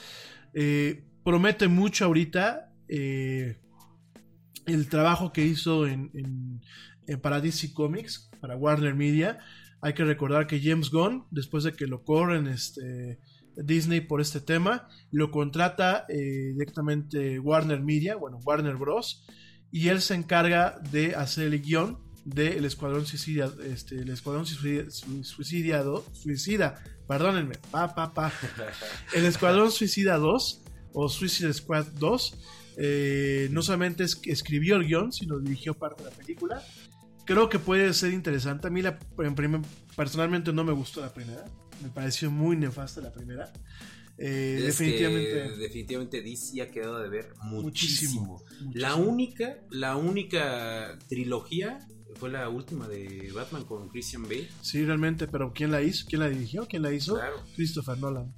Y pero de ahí en fuera, o sea, no le han pegado en, nada, o sea, eh, bueno, como para que ya puedas decir que, si no, me- no me quiero equivocar, que Dragon Ball, eh, la batalla este, de Broly, ganó a Aquaman aquí en México, Sí. es, es porque es algo que ya dices, o sea, ¿qué están haciendo? La, su fórmula DC no le está saliendo, o sea, tienen que hacer algo totalmente diferente. ¿Sabes qué? Creo que es una película que, que va de nuevo a poner medianamente el nombre de DC otra vez, pues a media asta, el Joker, la nueva que va a salir ahorita. Con este Joaquín Phoenix, ¿no? Sí. Yo creo que sí. Esperemos no equivocarnos, yo creo que sí. Porque faltaba eso, ¿me entiendes? Faltaba el, el Joker que hizo Jared Leto. Sí, muy buen trabajo, qué bueno, es muy buen actor, nadie se lo quita, pero eh, queda de ver. Queda de ver ese, ese Joker que no, o sea, no, no más, o sea, en comparación, porque todos al final del día hay una comparativa, ¿no? Contra el de Heath Ledger. Pero que Heath Ledger jamás se le va a poder que- llegar a ese puesto que tuvo ese Joker. Y ahora Joaquín Phoenix va a tratar de hacer un trabajo que, pues vamos a ver, vamos a ver qué tal. Mira, yo creo que Jared Leto no lo podemos descalificar. Es un actor de método, es un Sí. actor muy histriónico. Más allá de su fase rockera en. en- ¿Cómo se llama? Tienes que acostumbrarse. ¿no? Exactamente. Más allá de esa, far- de, esa, pas- de esa parte rockera, creo que eh, Jared Leto tiene talento. Definitivamente coincido contigo. El Joker de Jared Leto me pareció muy malo. Malísimo. malísimo. Eh, me pareció eh, de Suicide Squad, me pareció mala en general, o sea, me pareció mala, o sea, ge- genéricamente mala. Y mira que tuvo buenos actores, creo Claro. que tener a Will Smith, tener este, A Margot Robbie. a Margot Robbie, que es una, es una, una actriz muy, muy carismática y muy polifacética. ¿eh? Claro. A mí no, no, no se me olvida el papel de Margot Robbie en Christopher Robin, en la de esta película donde sale, pues de alguna forma sale narrando la historia de el hijo de, de este, del escritor de, ¿cómo se llama? De... de La tengo yo también. Sí, de, de Winnie Pooh, ¿no? Ah, la última. Sí, sí, sí. Sí, de hecho se llama la película Christopher, Christopher Robin Robin. Sí, sí, en claro. donde hablan de este Mile, este es AA Mile, me parece que, que sí es el nombre. Eh, me pareció muy, muy, muy, muy interesante el papel que hizo directamente. eh, no, perdónenme. Christopher Robin. Hay una película que es con Iwan McGregor. eh, del 2018, que creo que esta la hizo Disney, en donde, bueno, realmente vemos eh, un tema un poco más ficticio. Y tenemos la de Hasta luego Christopher Robin, o Goodbye Christopher Robin, que es la que- parte biográfica eh, de A.A. Mile y su familia, Mm. y donde vemos sí, a Margot Robbie con un papel ejemplar, o sea, a mí me pareció un papel soberbio el de Margot Robbie como la mamá de Christopher Robin, esta mamá que realmente tiene a Christopher Robin por un tema, pues una especie de compromiso, ¿no? Una especie de compromiso con la sociedad, una especie eh, de presión, como ella una mujer de sociedad, pues de tener al hijo por tenerlo. Realmente es una, es una mujer que eh, constantemente eh, vemos una, una diatriba en donde ella pelea contra su, su na- naturaleza de mujer y la, y la- la naturaleza de madre, ¿no? O sea, realmente hay varios puntos en la trama, y digo, yo la vi la película, me gustó bastante, me parece que es un, un papel muy bueno el que hace Claro. Margot Robbie, el que hace este eh, Do- eh, Dom Hall eh, Gleason y directamente también este, la nana de, de Christopher Robin, que es Kelly McDonald. Me gusta mucho, la fotografía me gusta mucho, la ambientación me gusta muchísimo. La forma en la que de alguna forma, valga la redundancia, sí, sí toman lo que es el aspecto biográfico de lo que es el hijo de A. Mile, que era Christopher Robin Mile.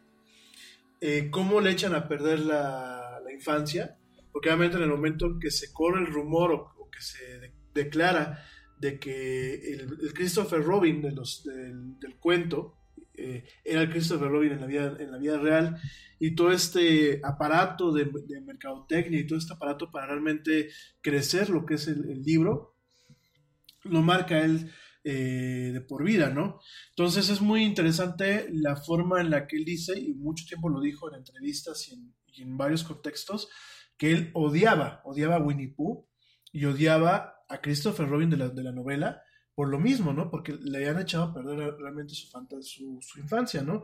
Entonces me parece muy... eh, la película a mí me parece muy cruda, muy interesante. El papel de Margot Robbie me encantó. Vemos a una actriz ya muy, eh, muy experimentada. Muy trabajada, ¿no? Con Muy un trabajada. rango actoral ya muy, muy muy grande, amplio. ¿no? Es que Margot Robbie también es una, una, una actriz de, de método. Ujú. Entonces, ella realmente se mete en el papel, o sea, él trabaja en el papel, se lo cree y se mete en el papel, ¿no?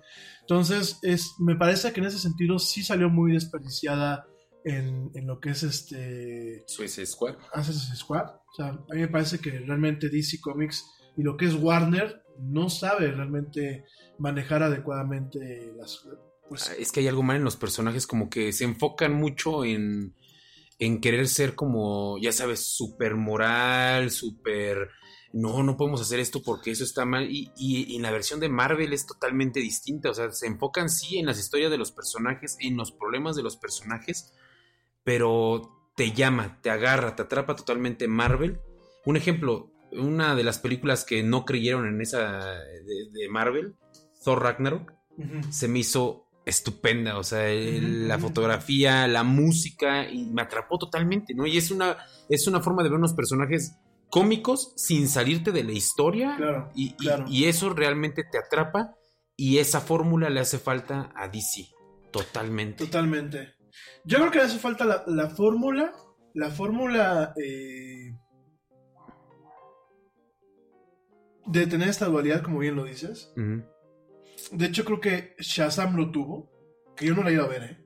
pero me dicen que está muy buena. Creo que Shazam la tuvo. También yo creo que el universo Marvel, en mi muy humilde opinión, siempre ha sido como más colorido. Claro, sí, sí, sí. El universo Marvel es más colorido. Tienes. Me gusta mucho porque el universo de Marvel tienes mucho personaje, mucho superhéroe que está potencializado principalmente por sus capacidades cognitivas. Sí tienes la parte sobrenatural. Por ejemplo, eh, tienes a los hombres X, tienes, por ejemplo, en Marvel, pues tienes directamente al Doctor Strange, Claro. tienes, eh, por ejemplo, a Thor. Pero, por ejemplo, tienes esta dualidad. Tienes, por ejemplo, a un Spider-Man que se vuelve superhéroe, no tanto por una cuestión eh, sobrenatural. Es una cuestión netamente científica, en donde una araña ra- radioactiva lo muerde, en donde el potencial del personaje de Spider-Man, que aparte es un, es un personaje que tiene esta ambigüedad de estar constantemente luchando, no solamente contra los supervillanos, sino, sino contra, eh, o, o para intentar mantener un equilibrio entre lo que es su vida personal Claro. y su vida eh, de superhéroe, ¿no? De hecho, han habido muchas tramas en donde por mantener una vida personal terminan dañando a alguien, ¿no? Y, y de hecho, eso que me estás diciendo, en la última película que salió de animación de Ujú. Spider-Man, de los que eran los multiversos Sí, que tienen en ahí, todo Spider-Verse. uno de ellos, eh, un Peter Parker, se divorcia precisamente de, De de Mary Jane. Jane, Sí, por eso, o sea, eso. porque tenía que, que ver entre su vida personal, los problemas que tiene, y, y esa parte te hace pensar que realmente están manejando pues, una realidad Totalmente. Dentro de ese mundo de, ficción, ¿no? Ya lo decía, este, ¿cómo se llama? Stan Lee, ¿no? Dentro de lo que era el, principal eh, arranque de Spider-Man. Y lo han manejado muchas veces en, en varias partes del, del universo de Marvel, ¿no? Spider-Man surge con la premisa de que con todo gran poder se conlleva una gran responsabilidad. Y parte del mecanismo que inicia la catarsis o la llamada del héroe, como lo hemos platicado aquí en el Yeti con el tema de lo que es el protorrelato de Campbell. Pero parte de lo que ponen en movimiento lo que es el personaje de Spider-Man es cuando por inacción de Peter Parker matan al tío Ben. Claro. Por no detener a un criminal, porque Peter Parker iba a una a un este no iba saliendo de una lucha Sí. en donde él ya le habían pagado su dinero. Él estaba como enmascarado. Entonces, por no detener al criminal, porque él dijo, ya no es mi problema, ese mismo criminal intenta asaltar al tío Ben y lo mata. Entonces, de alguna forma, de ahí tienes una catarsis en donde el personaje dice, sí voy a ser un superhéroe, sí voy a ser un vigilante, ¿no? Y, y aparte es muy curioso porque es un personaje que en muchos aspectos es un profesionista en muchos aspectos eh, contemporáneo. Peter Parker es un científico. Sí. Antes de cualquier cosa es un científico, especializado principalmente en las cuestiones químicas y en la física. ¿Qué pasa en el cómic original? El Peter Parker, bueno, del universo original de Marvel, porque hay que recordar que Marvel, como lo platicábamos el otro día, Marvel ya tiene un multiverso, Claro. tiene diferentes universos y de hecho el universo cinemático ya está contemplado en los cómics como el universo 1999, ¿no? El universo original es el universo 616, es el universo de toda la vida de Marvel, ¿no? En ese universo, eh, Peter Parker es un científico, eh, bueno, tiene, él es aprendiz y científico, su, su- su especialidad es el tema netamente científico en la parte química y en la parte de la física, pero ¿qué es lo que pasa? Por un tema para poder sobrevivir, porque aparte es un superhéroe que no es como Superman o que no es como otro tipo de héroes que dices, güey, pues para lo que hacen vive, vive bastante bien, ¿no? Es un superhéroe que constantemente lo vemos en temas de pobreza, temas en donde no alcanza a sacar la renta, porque él, mantiene, él se mantiene y mantiene a su tía May. ¿Y qué es lo que tiene que hacer? Tiene que sacrificar su pasión para, por un lado, trabajar en un periódico en donde eh, lo que es el editor, que es este, este Jameson, Sí. no lo quiere, pero tiene que aguantar y tiene que estar pasando las fotografías. Y tiene a, a- a su vez que dividir su tiempo en ser directamente, eh, pues, eh, eh, superhéroe, ¿no? Y tienes est- esta, esta diatriba en donde él no puede ser feliz jamás con Mary Jane, porque pues cada vez que intentan ser felices, hay un compromiso o hay una afectación. De hecho, Mary Jane en el cómic, en el universo principal, van dos o tres veces que la matan, ¿no? Y van do- dos o tres veces que Peter Parker tiene que hacer prácticamente un, un, eh, un acuerdo con el diablo para poderla salvar, ¿no? De hecho, yo me acuerdo que hubo, no fue en este universo, en el original, por así decirlo, o, o tú vas a poder sacar de la duda, pero cuando hicieron la primera versión de Civil War en los cómics, Los cómics. le dieron un descanso a Peter Parker porque ya fue cuando dijeron, ¿sabes qué? Ves que se presenta en una conferencia, se quita la máscara y dice, yo soy Peter Parker, y ya por fin el mundo lo conoce, ya sabe que se van a venir problemas, pero en esa parte de la dualidad le dan, a los mismos escritores dijeron, vamos a dar un descanso, ya es suficiente, ya este, estamos cansados de estar buscando como del quitarle la tristeza a este personaje y, y, y darle ahora sí la oportunidad de, de hacer desde este punto en adelante de Civil War, hacer algo mejor por el personaje, ¿no? Y cambia, la situación cambia en él. Sí, totalmente. De hecho, creo que hay, una, hay un cómic en donde él está casado, tiene a una, a una hija que es Stacy, Mm, y de hecho, bueno, de ahí viene una, una serie también y un derivado total para lo que es la- el personaje de, no me acuerdo si es Spider-Girl o Spider-Woman, o no me acuerdo cómo es, pero ya tenemos un, un personaje más completo. Pero si te fijas, y partiendo de la base que estamos platicando, mucho proviene de personajes que tienen intelecto, ¿no? Tenemos a Spider-Man, ¿no? Tenemos, bueno, Tony Stark, Iron Man. Que el Iron Man eh, creo que es uno de los personajes que mucho tiempo estuvo como que en un cajón en lo que era Marvel y no fue hasta la época de la- eh, realmente hasta la década de los 2000 cuando empezó a tener un impacto bastante profundo y donde se exploró un personaje porque aparte es un personaje que no es un superhéroe sin sus detalles oscuros. Claro. Tony Stark a lo largo de mucha de la trama en el cómic sufre de alcoholismo, sufre de, de crisis existenciales y sobre todo sufre a partir de la consecuencia de sus actos. O sea, Tony Stark sufre cuando, por ejemplo, Nada es más importante que la salud de tu familia y hoy todos buscamos un sistema inmunológico fuerte y una mejor nutrición. Es por eso que los huevos Egglands Best te brindan más a ti y a tu familia. En comparación con los huevos ordinarios, Egglands Best te ofrece 6 veces más vitamina D y 10 veces más vitamina E, además de muchos otros nutrientes importantes, junto con ese sabor delicioso y fresco de la granja que a ti y a tu familia les encanta. Todos queremos lo mejor para nuestras familias. Entonces, ¿por qué no los mejores huevos? Solo Egglands Best. Mejor sabor, mejor nutrición, mejores huevos. Te preocupas por la salud de tu familia y hoy un sistema inmunológico fuerte y una mejor nutrición son más importantes que nunca. Es por eso que los huevos Egglands Best te brindan más a ti y a tu familia. En comparación con los huevos ordinarios, Egglands Best te ofrece 6 veces más vitamina D y 10 veces más vitamina E, además de muchos otros nutrientes importantes, junto con ese delicioso sabor fresco de granja que a ti y tu familia les encanta. No son tiempos ordinarios, entonces, ¿por qué darle a tu familia huevos ordinarios? Solo Egglands Best. Mejor sabor, mejor nutrición, mejores huevos. Eh, hay una parte en donde eh, por una inacción de él muere gente inocente. Eh, me parece que inclusive en algún momento por él llegan a matar al Capitán América. Entonces a él le ocasiona varios conflictos. De hecho, bueno, de hecho Civil War, Sí. eh, el cómic, fue por, fue por sus decisiones que tomó que tirotean a- al Capitán América, América. que ya lo tienen este, esposado Ujú, y que de hecho lo matan. ujú, Que también es otra parte que muchos fans dijeron eh, cuando vieron Civil War la- en la película, en esta que sacó Marvel, ujú. que faltó esa parte, que faltó realmente adherirse al cómic. Y en parte siento que sí, puede ser que sí se faltó que se hayan adherido al cómic porque más adelante lo vuelven a traer a la vida.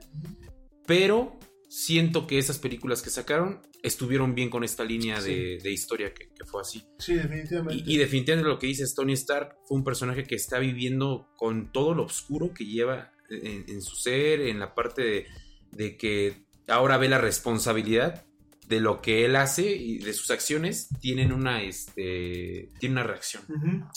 Fíjate, por ejemplo, eh, ahí, bien, ahí tenemos un personaje que no tiene poderes sobrenaturales, sino todo es parte de la cabeza, ¿no? Por ahí muchos me van a decir, el Doctor Strange. Pero el Doctor Strange es uno, uno de los personajes más sabios de- de- de- del universo de Marvel y es un personaje que mucho de la situación en la que está es por la capacidad mental que tiene, por el, co- el coeficiente intelectual que tiene. Y ahí nos vamos, por ejemplo, al Señor Fantástico, Claro. que también es un científico. Bruce Banner. Bruce Banner, por supuesto, otro científico. Ujú. Este, el doctor, eh, el doctor X, el doctor Charles Xavier, también es un cuate con mucho conocimiento. Doom. El doctor Doom, por supuesto, Victor como Doom. le llamo, Ujú. me parece. Y, y caemos en un tema, si tú te fijas, Pablito, caemos en un tema en donde los, los personajes de Marvel son como más coloridos, en mi muy humilde opinión. Y mucho de lo que, sobre lo que pasa, sobre, sobre lo que parten o sobre lo que se basan, es en temas del intelecto. Y DC Comics, tú me vas a decir, bueno, Batman, ¿no? Que Batman, de hecho, eh, él, está, él está reconocido como el detective. O sea, de hecho, eh, Detective Comics eh, originalmente parte de la premisa de tener a un Batman, que es, es un, mucho de su poder es sí por el dinero, pero mucho también es por el intelecto que él tiene como detective. Pero creo que el único que realmente cae en esa categoría es Batman. Porque de ahí tenemos a un Superman, que bueno, pues de alguna forma eh, se construye el personaje a partir de los clásicos eh, mitos mesiánicos. Claro, no, aparte me encanta, me vino ahorita a la mente, que estás hablando de Superman, eh, no sé si te acuerdas de la película Kill Bill, volumen 2, Sí, sí, este, al final cuando Bill está hablando con esta, la novia. ajá, que se me olvidó su nombre ahorita de que tenía ahí, este, Uma Thurman. Pero en el personaje, Ah, este, Beatrix Kiddo. es ella, ella. Me encanta que hace una referencia a, a Superman y que dice, eh, Superman se viste de Clark Kent porque él ya es Superman, Sí. o sea, él es super. Y se viste y su disfraz es el disfraz de un ser humano y cómo los ve a los seres humanos débiles Claro. este tímidos y esa parte también es un este como una llamada de atención de lo que vas a ver de Superman ¿no? de lo que es el personaje como tal Totalmente. Fíjate que esto es muy curioso porque todo el mundo eh, considera a Batman como, como un ente a lo mejor muy, eh, muy puntual o muy, o muy cuadrado en algunas cosas, ¿no? Sí, eh, Batman ha tenido muy malas épocas. Ha tenido unas, unas épocas, como dicen, muy campis, en donde tenemos a un Batman que no sabemos si es plenamente homosexual, si es un Batman cómico, si es un Batman sin cerebro. De hecho, fíjate que eso es algo que a mí no me ha gustado nunca de DC Comics. DC Comics tiene varios momentos en donde sus personajes, por querer tocar un tema cómico en el, en el cómic directamente, rozan en el mal gusto Pierden su esencia, ¿no? y pierden su esencia. Por ejemplo, en algún momento eh, Superman llegó a ser hasta medio bully con, Luis, con esta Luis Lane.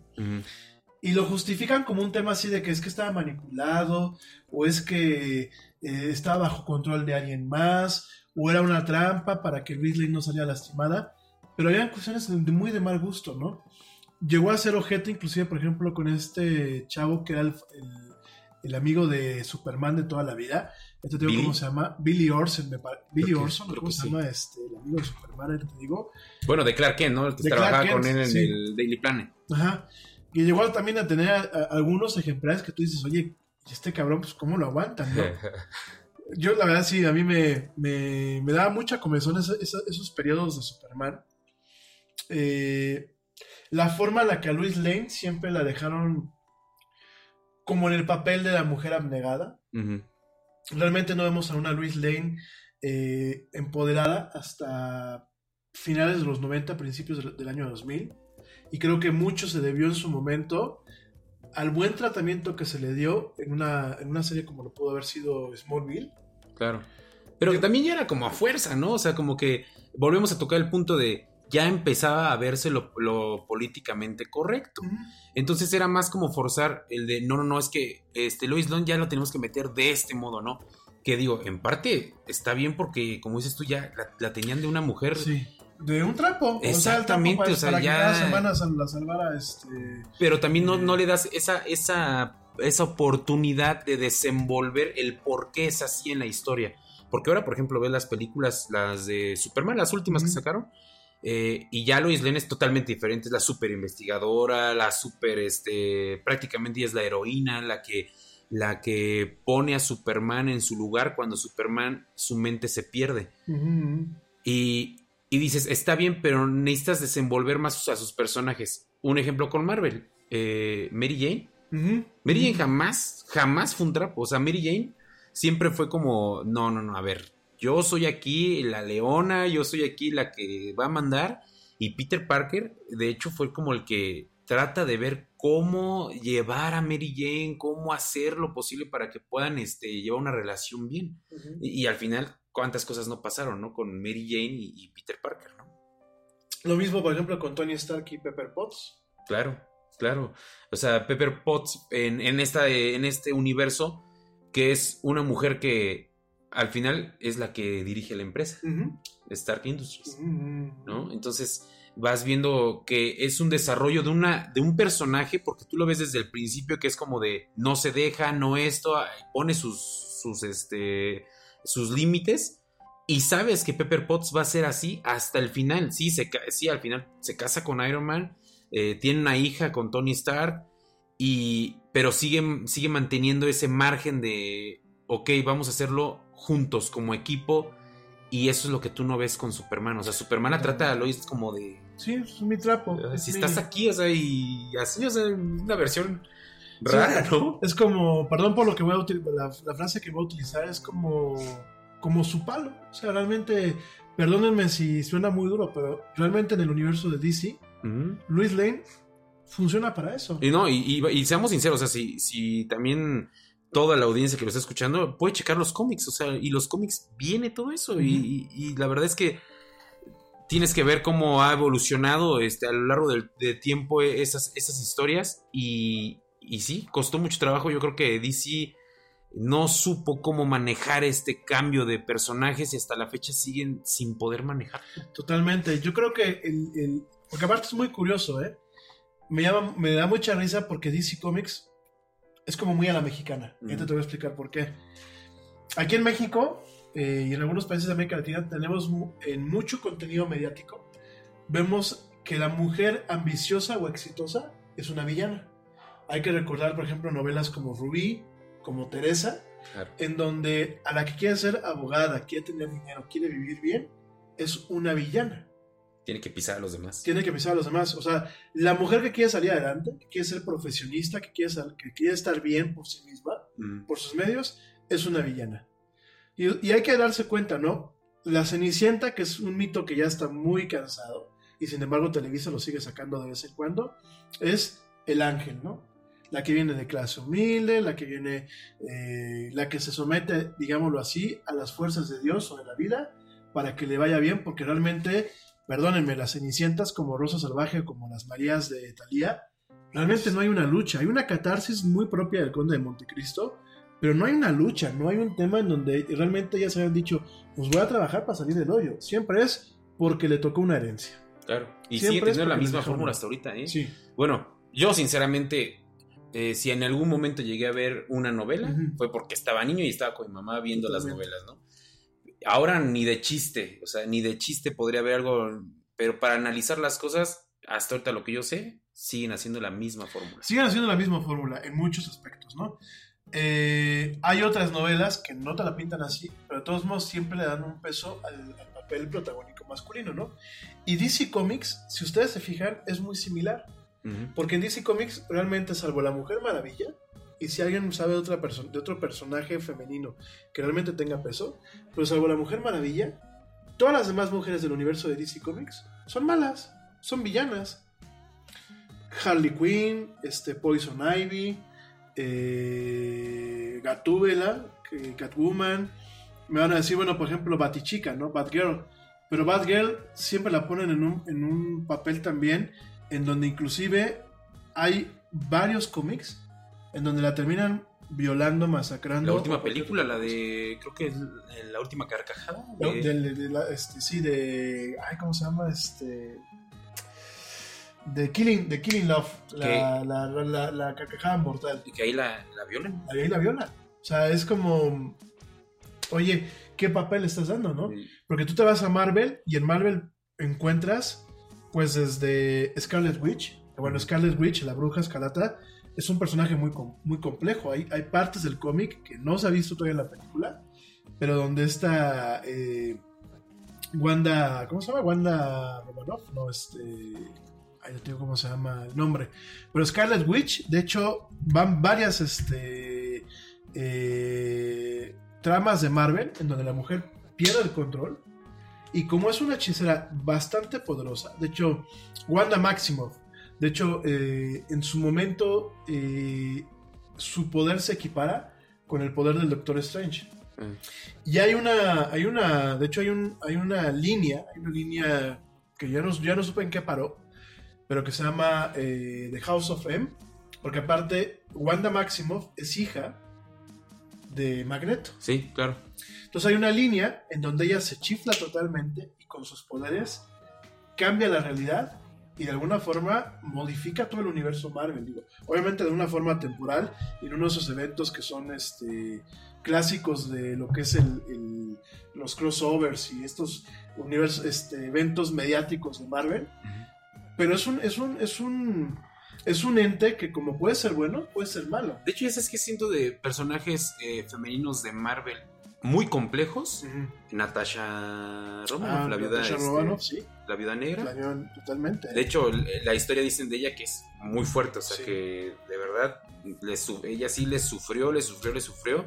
Eh, le iban a poner como una villana que después ya se vuelve buena y este yo siento que esa es como la historia más compleja de en la parte femenina de todas las mujeres de, de Marvel.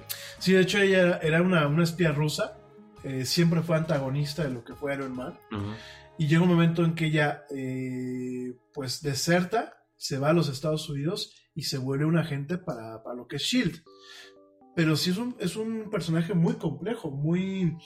eh, mucho tiempo fue también un interés romántico de Tony Stark, pero era el interés romántico que cuando se descuidaba le daba la, la- la- ¿cómo se llama? La, la cuchillada por la espalda, ¿no?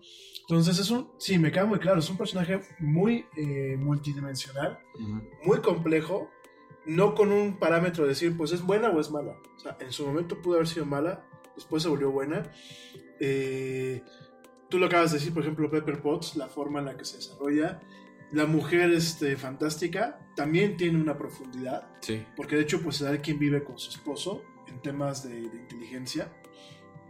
Eh, tenemos por ejemplo también pues a personajes como Phoenix, Dark Phoenix. a Dark Phoenix y la misma Jean Grey, ¿no? Que creo que son personajes muy...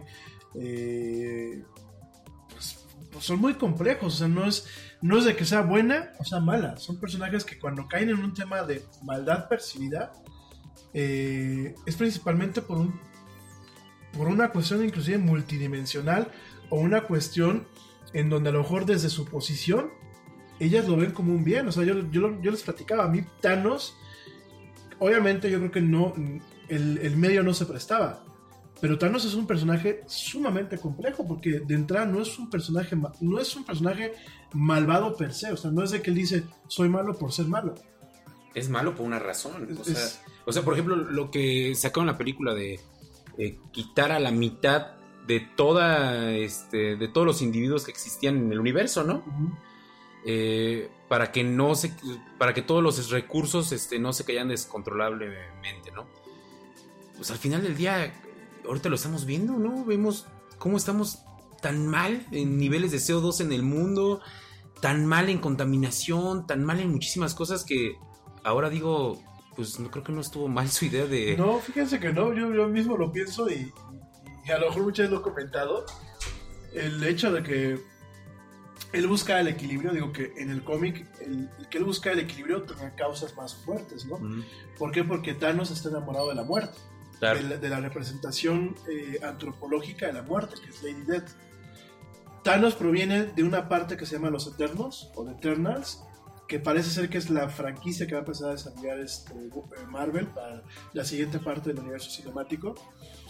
Eh, en su momento, él estudia mucho, él es un científico, él de hecho se mejora a sí mismo varias veces, y llega un momento en que empieza a ver el universo, entra en contacto con esta entidad que es Lady Death, y dice, primero para, para tratárselo de, tratarse de ganar a Lady Death, porque él dice que él está enamorado de Lady Death. Y lo deja, y lo- aparte eso, como paréntesis, lo frenzonea, ¿no? Lo frenzonea Lo con frenzonea. Deadpool. Sí, lo frenzonea con Deadpool primero y después lo frenzonea totalmente con un tema de no querer elegir la palabra, ¿no? Entonces, él para de alguna forma conseguir el amor de Lady Death, ¿qué es lo que hace? Pues directamente consigue las gemas. Él crea el primer guante, el primer este, guante del infinito. Y él, y él busca que haya muerte en el, en- en el universo para lograr de alguna forma generar un tema empático con, con ella, ¿no? Y es muy curioso porque más adelante, él se vuelve durante un, corto periodo, pues se vuelve un protector de, las gemas, una de las gemas del infinito. ¿Por qué? Porque en el universo de Marvel hay, un, hay algo que le llaman el Infinity Watch, que son los que cuidan las gemas. Porque las gemas, eh, ya hablaremos de ello en otro programa. Las gemas es un artefacto, un MacGuffin del universo Marvel, que no pueden destruirse, solamente desaparecieron una sola vez, pero no pueden destruirse, a diferencia del universo cinemático. No pueden destruirse como tal. No pueden. eh, no pueden desaparecerse. Y cada universo tiene sus propias gemas. De hecho, en las últimas versiones, a cada gema se le ha dado cierta alma para que puedan de alguna forma ellas esconderse, que no hacen un buen trabajo, ¿no? Pero últimamente en algún momento se les proporciona un alma, ¿no?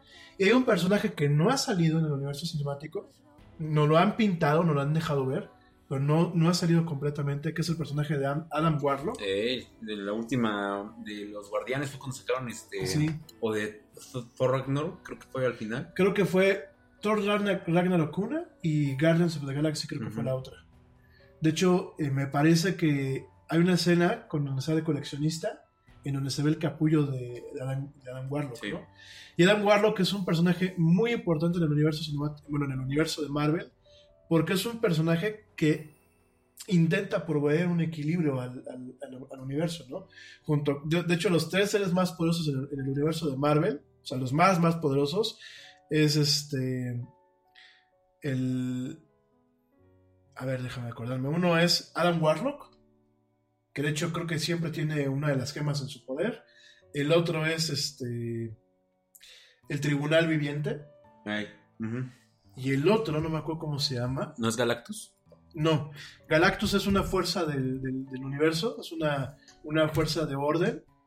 Pero realmente es, uno es el universo, es, es el, el- el tribunal viviente, el otro es, eh, a ver, déjenme ver, el otro me parece que es el Beyonder, el otro, a ver, déjame ver si el Beyonder es quién creo que es.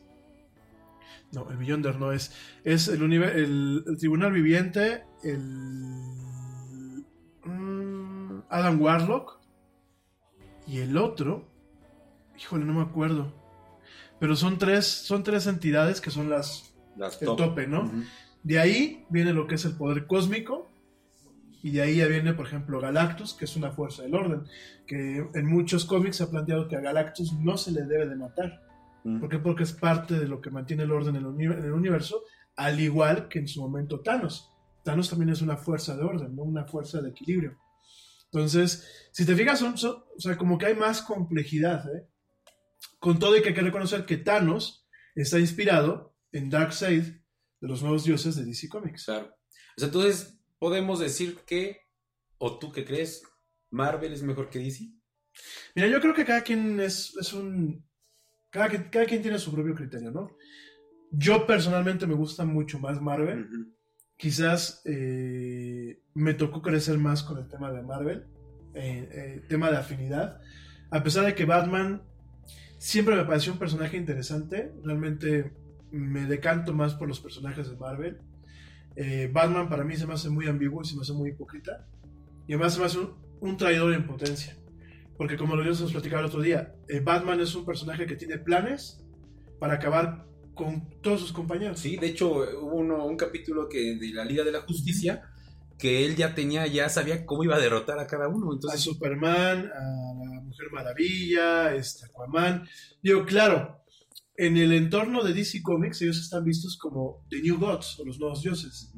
Entonces tenemos a dioses eh, directamente como lo es un Superman, como lo es una Super Chica, como lo es un Aquaman, como lo es un, este, una Mujer Maravilla. Y yo entiendo que Batman, en su cabeza, intente entender lo que es la psicología del poder y vislumbrar de que en cualquier momento estos güeyes pues, se les chifla algo y pueden perder el control, ¿no?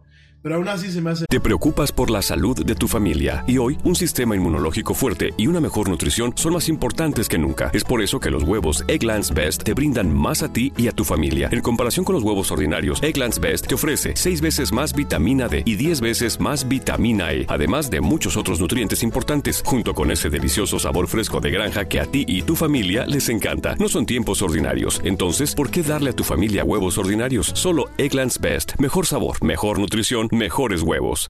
muy jodido, que es un personaje que durante mucho tiempo no ha habido ningún tipo de disonancia fuerte, como lo ha habido, por ejemplo, en el universo Marvel, con la guerra civil, con los conflictos entre Tony Stark y este, el Capitán América. Realmente en la Liga de la Justicia no hemos encontrado ese, ese tipo de disrupciones y que de todos modos Batman pues, se quiera ejecutar en cualquier momento al Flash, a este... No, como dices, ya que lo tenga pensado, ya que es lo de- pensado, ¿no? Aparte que Batman, pues no deja de ser un personaje oscuro. Es, un, es un personaje eh, con muchos traumas, con muchas inseguridades, eh, con mucha ambigüedad, porque realmente yo no sé tampoco en qué momento Batman puede hacer snap y quebrarse a medio mundo, ¿no? Y de hecho es muy interesante esta, estos últimos cómics que salieron, en donde eh, aparecen cuatro Batmans de pesadilla. Ah, Eh, creo que no, sí. Creo que se traen de una dimensión diferente. No sé si sea el mismo, pero que hubo uno donde el guasón se convierte en Batman. No, el Batman se convierte en una especie de guasón. Ah. Después de que mata al guasón, se chifla y se vuelve este el Batman que el Batman que ríe, que es un cuate que está en todo en látex, con tapado con unos picos y con unos este eh, creo que con unos mutantes como, como encadenados, ¿no? El Batman que ríe, hay un Batman que es como tipo Aquaman, hay un Batman, eh, ahorita te digo cómo se llama esa línea. Pues es una línea muy interesante, ¿eh? donde realmente podemos ver a lo mejor este eh, ahí ya te digo cómo es mm, acá está Batman es un persona es un supervillano es una versión alterna de Batman en donde bueno es el híbrido entre Batman y el Joker el Guasón Y es, eh, viene de un, de un ejemplar o de una serie de, libros que se llama Dark Knights Metal, que sigue siendo una publicación, bueno, fue una publicación que comenzó en junio del 2017 y terminó en abril de 2018. Es realmente una serie que volvemos a tener, pues, involucramiento de todo el universo este, de DC Comics. El, está escrita por Scott Snyder, Aparte está genial la portada, ¿no? pero genial, o sea, totalmente. Y me encantó mucho por, por los, por los Batman oscuros que te ponen, ¿no? Vemos a Batman, eh, a la muerte roja, la máquina asesina, eh, el que rompe con el amanecer, el ahogado, el sin, el sin, el sin piedad, el devastador, el Batman que ríe. Entonces vemos a diferentes eh, versiones de un Batman, donde ha tenido modificaciones en alguna parte del universo DC, y el cuate se chifla, ¿no? Y creo que es, una, es un primer acercamiento a realmente darle una multidimensionalidad al personaje. Porque realmente mucho tiempo Batman fue el niño rico traumado que le mataron a los papás. En la línea, en esta última línea que fue el niño rico igual traumado, pero que se va este a practicar este a encontrarse a sí mismo. encontrarse a sí mismo. Y realmente de ahí no, sal- no sacamos a un Batman, eh, un Batman adecuado, un Batman en perdón, donde realmente Y se me olvidó un, un Batman que se trauma cuando le dicen Marta, Marta sí. salva a Marta. Sí, eso fue ridículo, ¿no? O sea, no, no, no, se la sacaron, pero de la manga, así como tienes una idea, ¿eh? tu mamá se llama Batman, este Marta, sí. ¡Ah! La mía también. La mía también dices, no manches, estamos viendo una. Pero, pero que te dice de salva Marta. ¿Por qué dices ese nombre? Y ya. Y ya, sí, fue así. La, la verdad es que. Yo, la verdad, no, no sé. Este. Sí coincido contigo. la- ha tenido unas caídas muy estrepitosas lo que es DC Comics. Pero feas, ¿eh? Muy ñoñas. Definitivamente Aquaman, yo no la vi. Pero nada más vi los trailers y fue así como, ay, qué hueva. O sea. Ir a ver al, al líder de los Dotreki en, en el cine, mejor lo veo en Game of Thrones. Yo ya, también ¿no? quiero eso. O ya, sea, sí. ahí muere, ¿no? Por favor, que reviva y que este, se quede con el trono de hierro. Pero realmente ver, digo que además Aquaman siempre fue un personaje muy ñoño, ¿no? O sea, No, bueno, Aquaman, o sea, tú decías, pues, alguna vez escuché que um, el buen Franco Escamilla comentaba de que a él lo citabas en el desierto para darte en la torre con él y pues ya le ganabas. Y en este ya lo quisieron poner ya como muy con esteroides, ¿no crees? Como que ya muy levantado, o sea... sí, de, de ser, pues, perdónenme lo que voy a decir, ¿no? De ser una señorita Aquaman, este, aquí lo quisieron poner, pues, todo un macho alfa. Digo, no se la creían, ¿no? Y realmente es muy curioso porque eh, no sé quién fue primero, no sé si fue primero Aquaman o Namor, el submarino, bueno, el Submariner. Eh, Namor de Submariner es la versión de, de Marvel del personaje acuático. Pero creo que la versión de, de Marvel incluso vuelve a ser bastante compleja. ¿Por qué? Porque desde un principio Namor tiene un tema de que quiere invadir otra vez este, la Tierra, ¿no? Volver a caminar sobre la Tierra. Entonces es un tema en donde hay una catarsis, en donde no siempre ha sido un héroe, o sea, no siempre ha habido un tema de heroísmo por parte de Namor. Es un personaje bastante complejo. Eh, está reportado en su momento como el primer, el primer mutante de Marvel. Realmente, inclusive se adelanta un poquito lo que es este eh, todo lo que es el- la parte de los mutantes eh, de los hombres X. Y yo creo que es un, es un personaje, desde mi muy humilde opinión, mucho más complejo que, por ejemplo, pues Aquaman, ¿no? Que aparte es como, tenemos un Superman que vuela, ¡yay! ¿Cómo vas a poner al güey que se echa sus clavados en- en el marecito? Aquaman, ¡yeah! Sí, O sea, no, como- no, es que Aquaman era un chiste, hermano. De verdad era un chiste, o sea, su máximo poder era comunicarse con los peces. Y ya.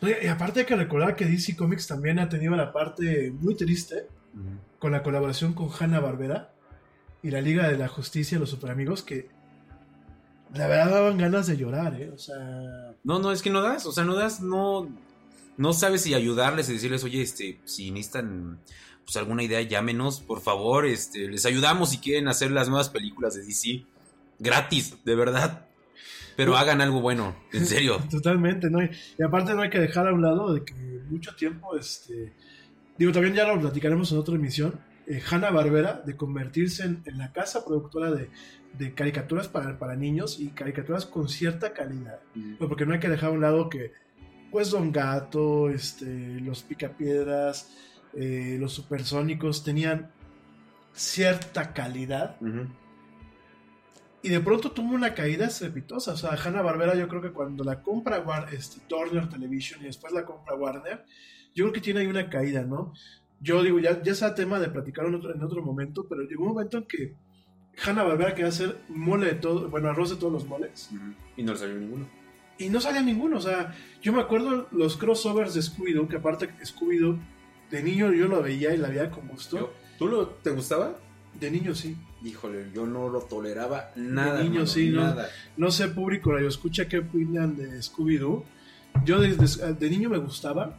eh, fue pasando el tiempo y llegó un momento en que me, empezó a dar mucha comezón porque aparte el- la trama de Scooby-Doo es una todo el tiempo.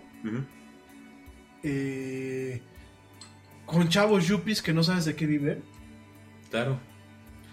Con un tema muy del estereotipo. De tener a Daphne, que es la princesa todo el tiempo. La cara bonita, pero que es medio inútil. A Vilma, que no está tan bonita y es la lista del Exactamente. de la casa. A Fred, que es como un adorno. Porque hay que reconocerlo, Fred es como un adorno. Este, y a Scooby-Doo y a Shaggy, que bueno, son dos peleles. Que tú dices. "Eh", o sea. y luego, exactamente. Y luego, y aparte, hay que recordar que eh, Hanna Barbera, yo creo que llegó un momento en donde se quedó sin, sin mucha idea y nos tocaba ver a Mandibulín. Sí. Este, nos tocaba ver al capitán, al, al capitán Pi- este, Cavernícola con las dos niñas, que era prácticamente lo mismo, ¿no? Hermano, Ah. yo te voy a decir algo así. En vez, yo te lo juro que prefería ver mil veces Remy que ver este. Ah, es que tú, lo tuyo ya son ligas, amigo. ¿verdad? Ya es, más, ya es masoquismo, güey. Ya es masoquismo, ¿qué pasó? No, que Fíjate verdad, que- no, no. Fíjate que, bueno, ya platicaremos de eso en otro programa. Yo Remy sí, sí pasó, digo, sí me la chuté hasta que le mataron a la mamá que yo dije, ¿qué es esto? Y dije, never ever, ¿no?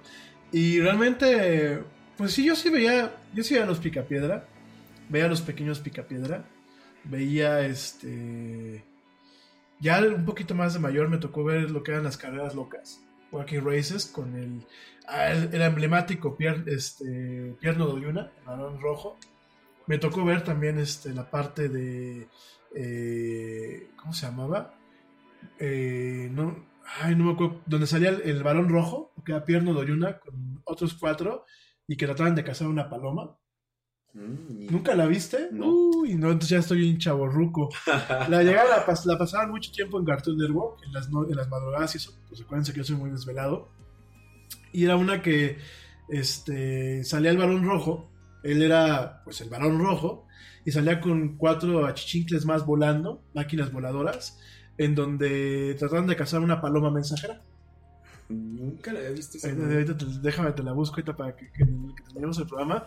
Y de hecho, el, el- el personaje de Pierno Doyuna, o del, del Dirk, Dirk Dastardly, que es el nombre en inglés, es un, es un personaje eh, muy, muy chistoso porque en su momento, eh, bueno, muchos lo vimos, principalmente en, la- en esta que era la, eh, la búsqueda del tesoro de Yogi, ¿no? Que salía de Mm. Y no sé qué, ya con un, con un doblaje, con un desarrollo un poco más, este, más interesante, ¿no? Pero lo que es el personaje de Dick Dastardly, que así se le conoce, o como el, el personaje Pierno Doyuna, que aquí es la versión mexicana, o el varón rojo, era muy interesante porque sí es él. Primero sale, fíjense, primero sale en Wacky Races, que es las carreras locas.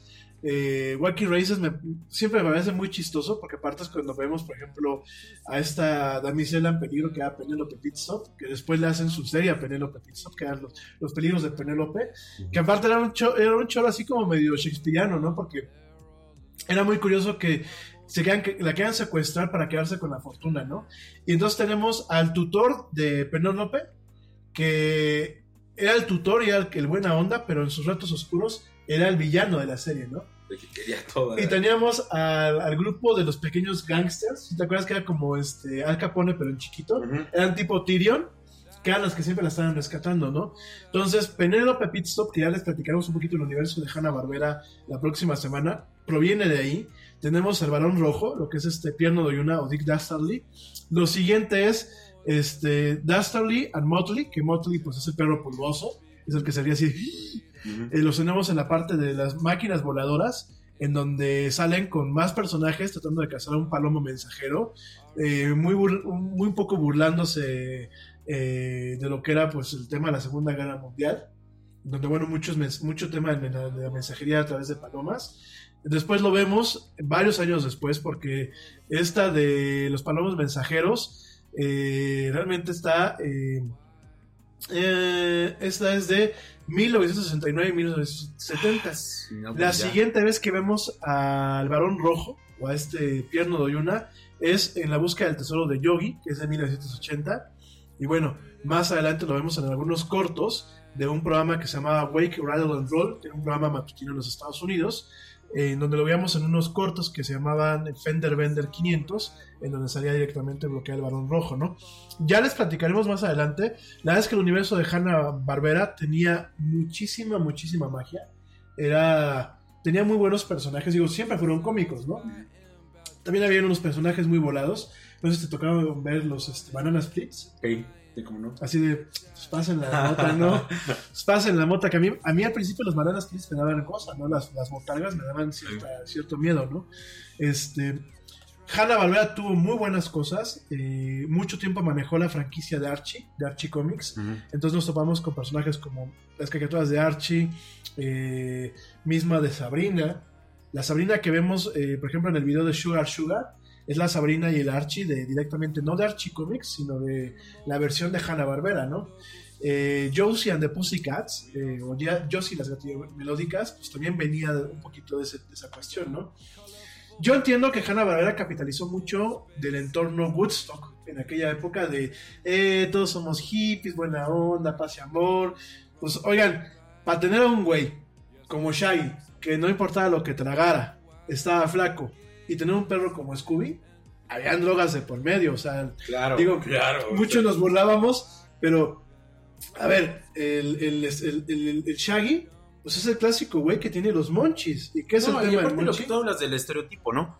El de Shaggy ese era, era ese estereotipo. Sí, el drogo. Sí, el drogo El- de los años sí. este, 70, o sea, Sí, sí, sí. ese Pacheco. exactamente, o sea, ese era el estereotipo de Shaggy. Y la tragada eran los monchis que te dan cuando fumas este, marihuana.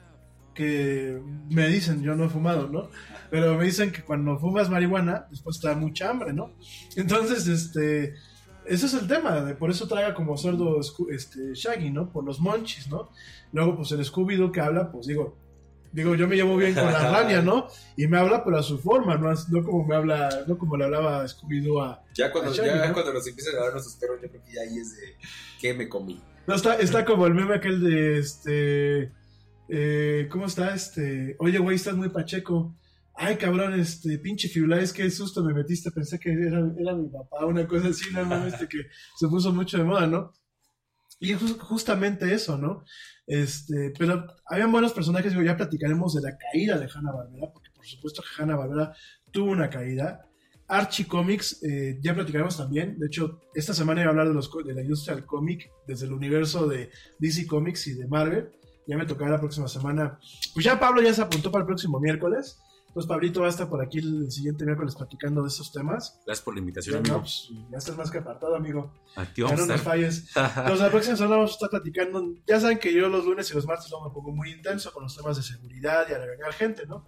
Ahora, la próxima semana, bueno, pues vamos a estar platicando esos temas. Vamos a, a platicar un poquito de cómo cayó el tema de Hanna Barbera.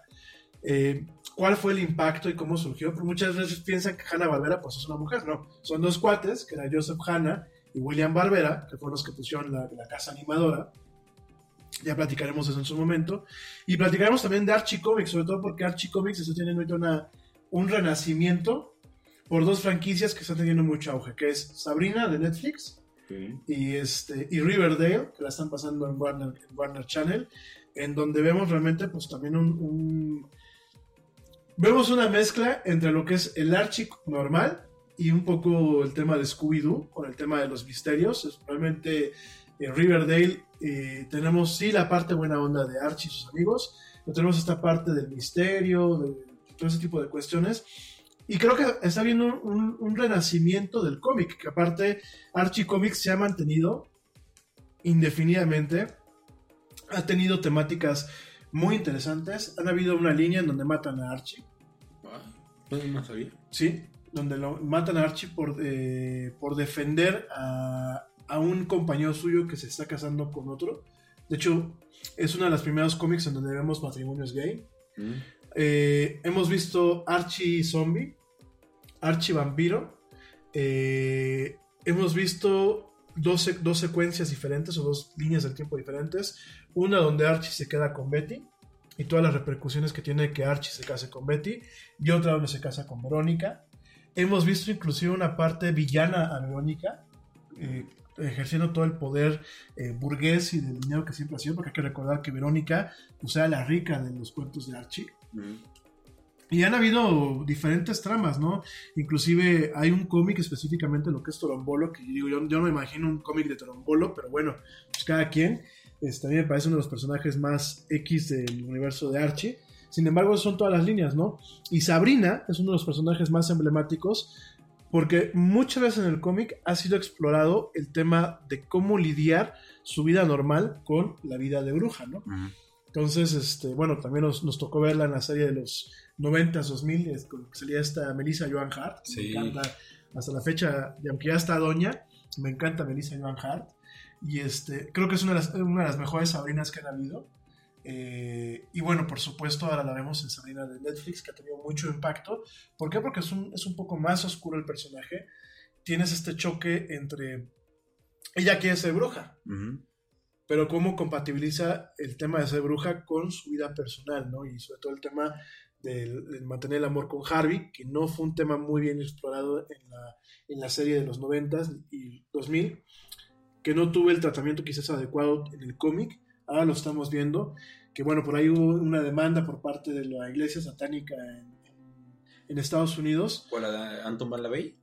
Sí, y por la parte del, del ¿cómo se llama? Del, la cara del, pues de Satán, ¿no? Que bueno, ya también platicaremos eso en su momento porque la iglesia satánica a Satán no lo ve como la antítesis del Salvador o la antítesis de, Dios, lo ve como, como un representante que está del lado de la raza humana. Pero bueno, ya platicaremos de todo eso y más más adelante. Mi gente, estamos llegando ya al final de este programa. Ya llevamos dos horas y cachito de programa. Les agradezco muchísimo que nos hayan acompañado. Creo que fue un, un programa bastante, bastante nutrido, bastante especial. Yo los espero pues el día de mañana en punto a las 7 pm. eh, la gente que quiere escuchar en vivo, hora central de México, en un, en un episodio más de la del Yeti. Pablo los espera el próximo miércoles. Aquí vamos a 7 estar. pm, hora central de la Ciudad de México. Ya nos va a estar acompañando Pablito, pues en la, en la medida de lo posible, todos los miércoles aquí en el, en el- estudio. Vamos a estar platicando. Y bueno, gracias a ti que me escuchaste hasta este punto en vivo. Espero que tengas una excelente noche, que tengas un excelente eh, mitad de semana. Y a ti que me escuchaste en diferido, mil gracias. Espero que tengas un excelente y maravilloso día. Yo soy Ramiro Aiza. Yo soy Pablo Hernández. Y muchísimas gracias por acompañarnos en esto que fue la era del Yeti. Eh, pórtense bien, que apórtense mal y cuídense bien. Los chavos que me están escuchando, chavitos pequeñitos, pórtense bien, no le den a sus mamás. Y bueno, pues como dice el tío Yeti, vámonos porque ya nos vieron. Nos escuchamos el día de mañana.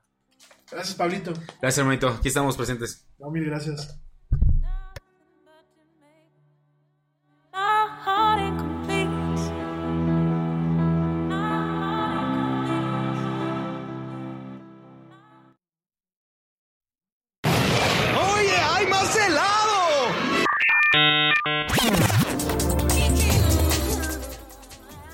Que la actualidad no te deje helado.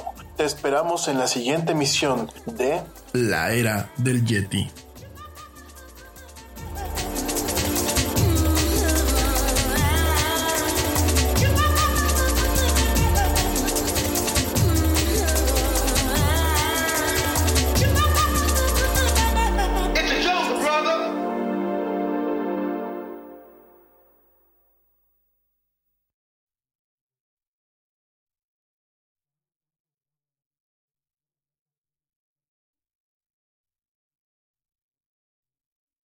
Te preocupas por la salud de tu familia y hoy un sistema inmunológico fuerte y una mejor nutrición son más importantes que nunca. Es por eso que los huevos Egglands Best te brindan más a ti y a tu familia. En comparación con los huevos ordinarios, Egglands Best te ofrece 6 veces más vitamina D y 10 veces más vitamina E, además de muchos otros nutrientes importantes, junto con ese delicioso sabor fresco de granja que a ti y tu familia les encanta. No son tiempos ordinarios, entonces, ¿por qué darle a tu familia huevos ordinarios? Solo Egglands Best. Mejor sabor, mejor nutrición, mejores huevos. The Paychecks Business Series is giving you a look inside the second stimulus bill in this six part miniseries. From round two of the Paycheck Protection Program to tax credits and more. Hear everything you need to know at paychecks.com slash business series.